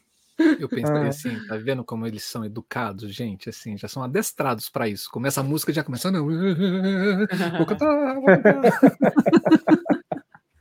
já entra no adestrou certinho. Muito legal, muito legal. Ai, que feliz encerrar com um debate, né? eh, Realizando um sonho dentro do canal, que é trazer várias pessoas da- do mesmo espetáculo para falar sobre essa integração. E que feliz ser vocês, ser esse espetáculo e a gente encerrar o ano assim de forma tão linda. Não encerrar, viu, minha gente? Esse é o, o último ao vivo. Semana que vem a gente tem mais, aí sim, o último programa de 2023. Uma Mas pesquisa. que, que lindo é a gente terminar e encerrando esse 2023 com vocês aqui. Obrigado, assim, eu acho que o Jeff falou num resumo de tudo, né? É um trabalho muito feliz, é um trabalho que a gente está aprendendo todos os dias. Ele, ele, ele é a nossa escola, né? Tem nos formado, assim, cada dia mais. A gente tem refletido muito o pensar, o fazer, e está aqui compartilhando com vocês, né? Nesse projeto de vocês que é incrível. A gente, eu sou apaixonado pelo projeto da Ideia Luz. Sempre que tiverem uma pauta, me convidem. Com certeza. Eu tô, ó, Com já- certeza. na terceira eu vou poder pedir música, né? Vai. Vai. Vai. E, e eu acho que é muito legal, assim, desse, desse de trocar aqui no da ideia, a gente falar para além do que a gente vê em cena, né? Mas falar nessa construção, né? E nessa construção e nessa transformação, porque Sim. isso vai se transformando, né? É. E, e a gente vai se transformando com isso e aprendendo. Acho que isso é o mais bonito da nossa profissão, assim, da parte técnica, né? Exatamente. Acho que é muito importante a gente desmistificar, né? E, e mostrar que realmente é isso, é, é construção, como você bem disse. É, e eu acho que uma coisa que frisar que foi falado aqui, mas que é muito importante, é muito trabalho, né? Então a técnica, a gente na técnica trabalha muito, a gente vai entendendo. Eu acompanho eles 100% assim tudo, então eu também deixo um pouco esse lugar do diretor às vezes para estar cuidando dessa coisa da técnica e do aprimoramento, mas isso está na gente, né? Na tentativa da gente sempre estar se superando e buscando, e é muito trabalho, é muito é muita dedicação, é por isso que essa profissão né, esse lugar do teatro, das artes, né, é, no Brasil cada vez mais precisa ser valorizada, porque tem profissionais incríveis ali dedicados e que às vezes não se tem um olhar adequado, né, para essas profissões tão importantes dentro do teatro. E a gente preza muito pela técnica, a gente preza muito pelas relações, porque a gente sabe como isso é importante, né, e como isso cria um impacto nos espectadores também. Sim. Sim. Muito obrigada pelo convite, gente. Assisti a primeira vez com o Tess fazendo aqui com vocês, com o Márcio Braz, falando sobre luz. Eu fiquei tipo, ah, eu quero participar também. Mas eu fico muito agradecida pelo convite. Um beijo a todos e todas, todos que estão nos assistindo. E eu acho que foi muito propício esse, esse, esse, esse debate agora, porque a gente está no meio de três anos de processo. Ah, eu, eu acho que no começo não teria sido tão rico essas trocas, porque a gente mudou tanta coisa, a gente passou por tanta coisa na música, no cenário, no figurino, entre a gente e fica muito mais rico quando você tem muita bagagem para falar sobre o projeto do que Sim. quando acabou de estrear. Então acho que foi um timing perfeito para o debate. Sim. Oba! Que bom. Eu acho Je que o Jefferson Jeff. deu uma congelada. Você tá aí, Jeff? Cam, cam, cam, cam. Jeff. A internet, né? Travou. Oh, Acho que travou. Gente, assim, é... eu fico encantado. Voltou, voltou! Voltei! Então, mais uma vez, obrigado, gente, pelo espaço. Um enorme prazer poder trocar com vocês, dialogar com vocês sobre o nosso fazer artístico, né? Que a gente ama tanto fazer e procura fazer da melhor maneira possível. Então, se tiver outras oportunidades para a gente falar de música, falar de teatro, pode chamar, que a gente tem com enorme prazer. Com certeza, sim. Vamos trazer você para falar de uma outra produção. Vamos trazer Maria Slash para falar de uma outra produção, oh, principalmente para quando, quando ela tiver nos seus shows solos aí, né? De oh. guitarra e etc. Técio, portíssimas abertas para você e para o Teatro Sim. Buia também. Né? É, queremos saber quando estrear a, a, a, terceira parte da trilogia, Sim. né? com certeza. E para gente, assim, foi uma honra, uma honra mesmo, assim. Acho que por vários motivos, né? Assim, é, mas um dos principais dele, né? Assim, é estar tá trazendo pessoas que fazem parte de um grupo de teatro né, não são profissionais contratados aleatoriamente, né, assim, para compor um, um, espetáculo. Mas ah, uma das coisas quando a gente pensou em trazer o Buia para cá é, era era justamente trazer essa essa união entre a área técnica e o grupo teatral, né? Porque vocês, por mais que vocês é, sejam os criadores né, das áreas técnicas artísticas, vocês vivem o dia a dia do grupo. É, vocês sabem como é que o grupo pensa, como é que o grupo age, quais são as referências que movem o grupo e aonde o grupo, o que o grupo faz e, o que, e onde o grupo quer chegar, né? E isso, isso, isso ficou nítido para vocês. É, isso cria uma harmonia, já que a gente está falando de som também, isso cria uma harmonia nas linguagens, isso cria uma harmonia na composição, isso cria uma harmonia na criação que não tem como não dar certo. Assim, é, é, é maravilhoso assim é, ver a sintonia de vocês, né, a, a, afinação que vocês têm enquanto enquanto processo, tanto do Jeff quanto da Maria, como desse regente, né, chamado Tércio Silva, dentro desse, dentro desse espetáculo. Porque, por mais, assim, o que os dois deixam claro também, que a regência do Técio, como diretor também, é, e criador né, nesse processo, é fundamental né, nesse, é, nesse desenvolvimento. Mas a contribuição de Maria, a contribuição de Jeff também são combustões, é, é, é uma mola propulsora e combustão também para fazer o, o, o espetáculo acontecer.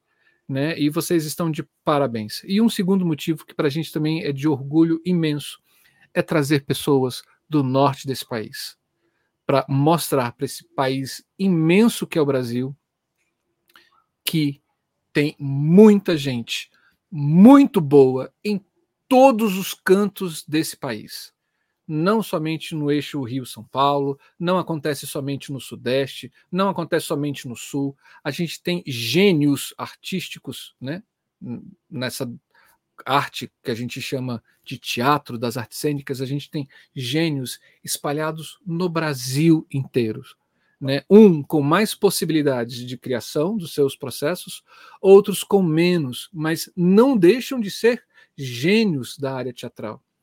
E o da Ideia Luz fica muito orgulhoso quando a gente traz aqui, né, no, no, no nosso canal, gênios como vocês de um, de um estado maravilhoso, né, de um local lindo que é Manaus, de um estado maravilhoso que é Amazonas, trazendo essa cultura de vocês, que é nossa também, trazendo a visão de vocês de teatro, que compartilha e comunga muito com o que a gente tem aqui também, eu aqui em Brasília, Camila em Uberlândia e vários outros que passaram por aqui espalhados no Brasil inteiro. E eu acho que a gente precisa se unir, unir forças, mão dada um com o outro, para que a gente possa crescer cada vez mais nesse Brasil como um todo como um todo, como né, que pessoas que decidem coisas para as artes no Brasil não levem o preconceito de que ah não nesse estado não tem, ah não naquele estado né, pobrezinho não faz, não, assim que essas pessoas aprendam, né, que somos muito bons em todo o território. Parabéns e muito obrigado. Vou chorar, Camila, é com você. É isso, minha gente. Eu quero agradecer aqui a todas as pessoas que ficaram com a gente hoje. Vários comentários. Uh, mais, deixa eu ver se consigo. Mais aqui. de 15 mil pessoas passaram por mais aqui. Olha que lindo. Mil. Então, ó, Ros Gonçalves, Felipe, Eliezer, é, Magda. que é a atriz da peça. É? Oh, tá aí, tá assistindo. Todo mundo. Teste botou ela assim, assista, senão você não vai ganhar um cachê dessa apresentação. Mandei lá no grupo, mandei lá no grupo. É isso aí, Terço. Então, Eloy, o Flávio, é, Vilmar, Dimas, acho que foi todo mundo. Muito obrigada pela presença de vocês aqui, sempre, sempre. Vocês que estão assistindo no futuro, muitíssimo obrigada. Se quiserem perguntar alguma coisa para o grupo, é só deixar nos comentários do vídeo. Se vocês quiserem saber um pouco mais da companhia, sigam eles nas redes sociais, que é Buia Teatro tem também o site que tem as fotos, tem tudo do grupo. Então tá aí para vocês ficarem de olho e se comunicar com esse grupo maravilhoso. É, e é isso, minha gente. Muitíssimo obrigada.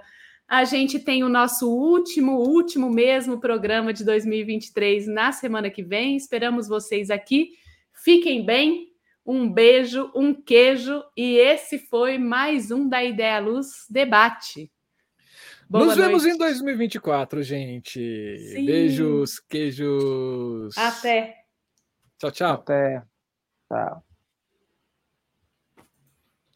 Equipe da Ideia Luz, coordenação geral Camila Thiago e Marcelo Augusto, coordenação do programa Mundo Nádia Luciane, coordenação do programa Pesquisa Chico Turbiani, assistente de produção Dara Aldazi, produção de ambiente online Eduardo Boiati, gestora de redes sociais Débora Minardi, designer gráfico Jaya Abrantes, consultoria em audiodescrição Rita Louzeiro, gestão administrativa Tiago de Barros, parcerias LABIC, Laboratório de Iluminação Cênica da FAP Unespar e GPHPC, Grupo de Pesquisa em História Política e Cena da Universidade Federal de São João del Rei.